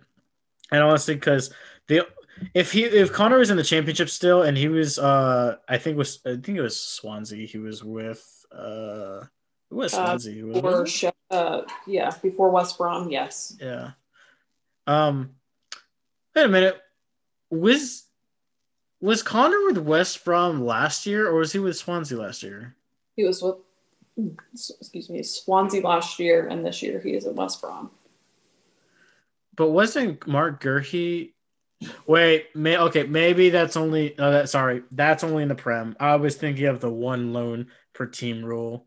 Uh, that's only in the prem. The championship it doesn't apply to because Fick and uh, Mason were both on Derby. Okay, because I was like, why is Marc? Why didn't Marc Guéhi and uh, Conor Gallagher both uh, share a team? But that's because uh, that rule doesn't apply. So yeah, I would say if um if Gallagher was succeeding at a team like West Ham or something like right now, that's kind of mid table, I wouldn't take him. I wouldn't dare touch him. I'd just be like, ride that season out. You're doing well. But West Brom's on a trajectory straight back down. And I mean, he can be good. He can get lots of minutes, but eh, he is he's just going to leave the team anyways. There's no way he's going to stay with that team after it goes down, in my opinion. Yeah, I agree. Yeah.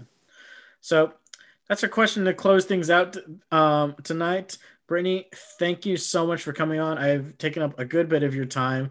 Bit of a little longer episode. I guess one thing I'll work on in the future is how to trim things down and transition uh, quicker. So we're not always going past midnight and everything, our, our time clocks. But I really appreciate you coming by. Oh, anytime. I am always here. Yeah, so very happy to have Brittany on the show. I'm hoping to have a couple more guests coming on soon. Um, hoping to hear back from us soon. I'm hoping that we're going to bring you a January transfer window episode, um, an episode on Fick, and basically our other center backs that we have in dispersal right now. See what what lies ahead for Fikayo Tomori, who could maybe come in. Smart Guéhi the next future. I'll have to wait for that episode to come out. But thank you guys and everyone listening. Um, this episode has basically been our comeback episode uh, for being off for a while. And I'm going to try and see if we can get the ball rolling for having more consistent content coming out to y'all. So thanks. So just remember, guys, stay true, stay blue.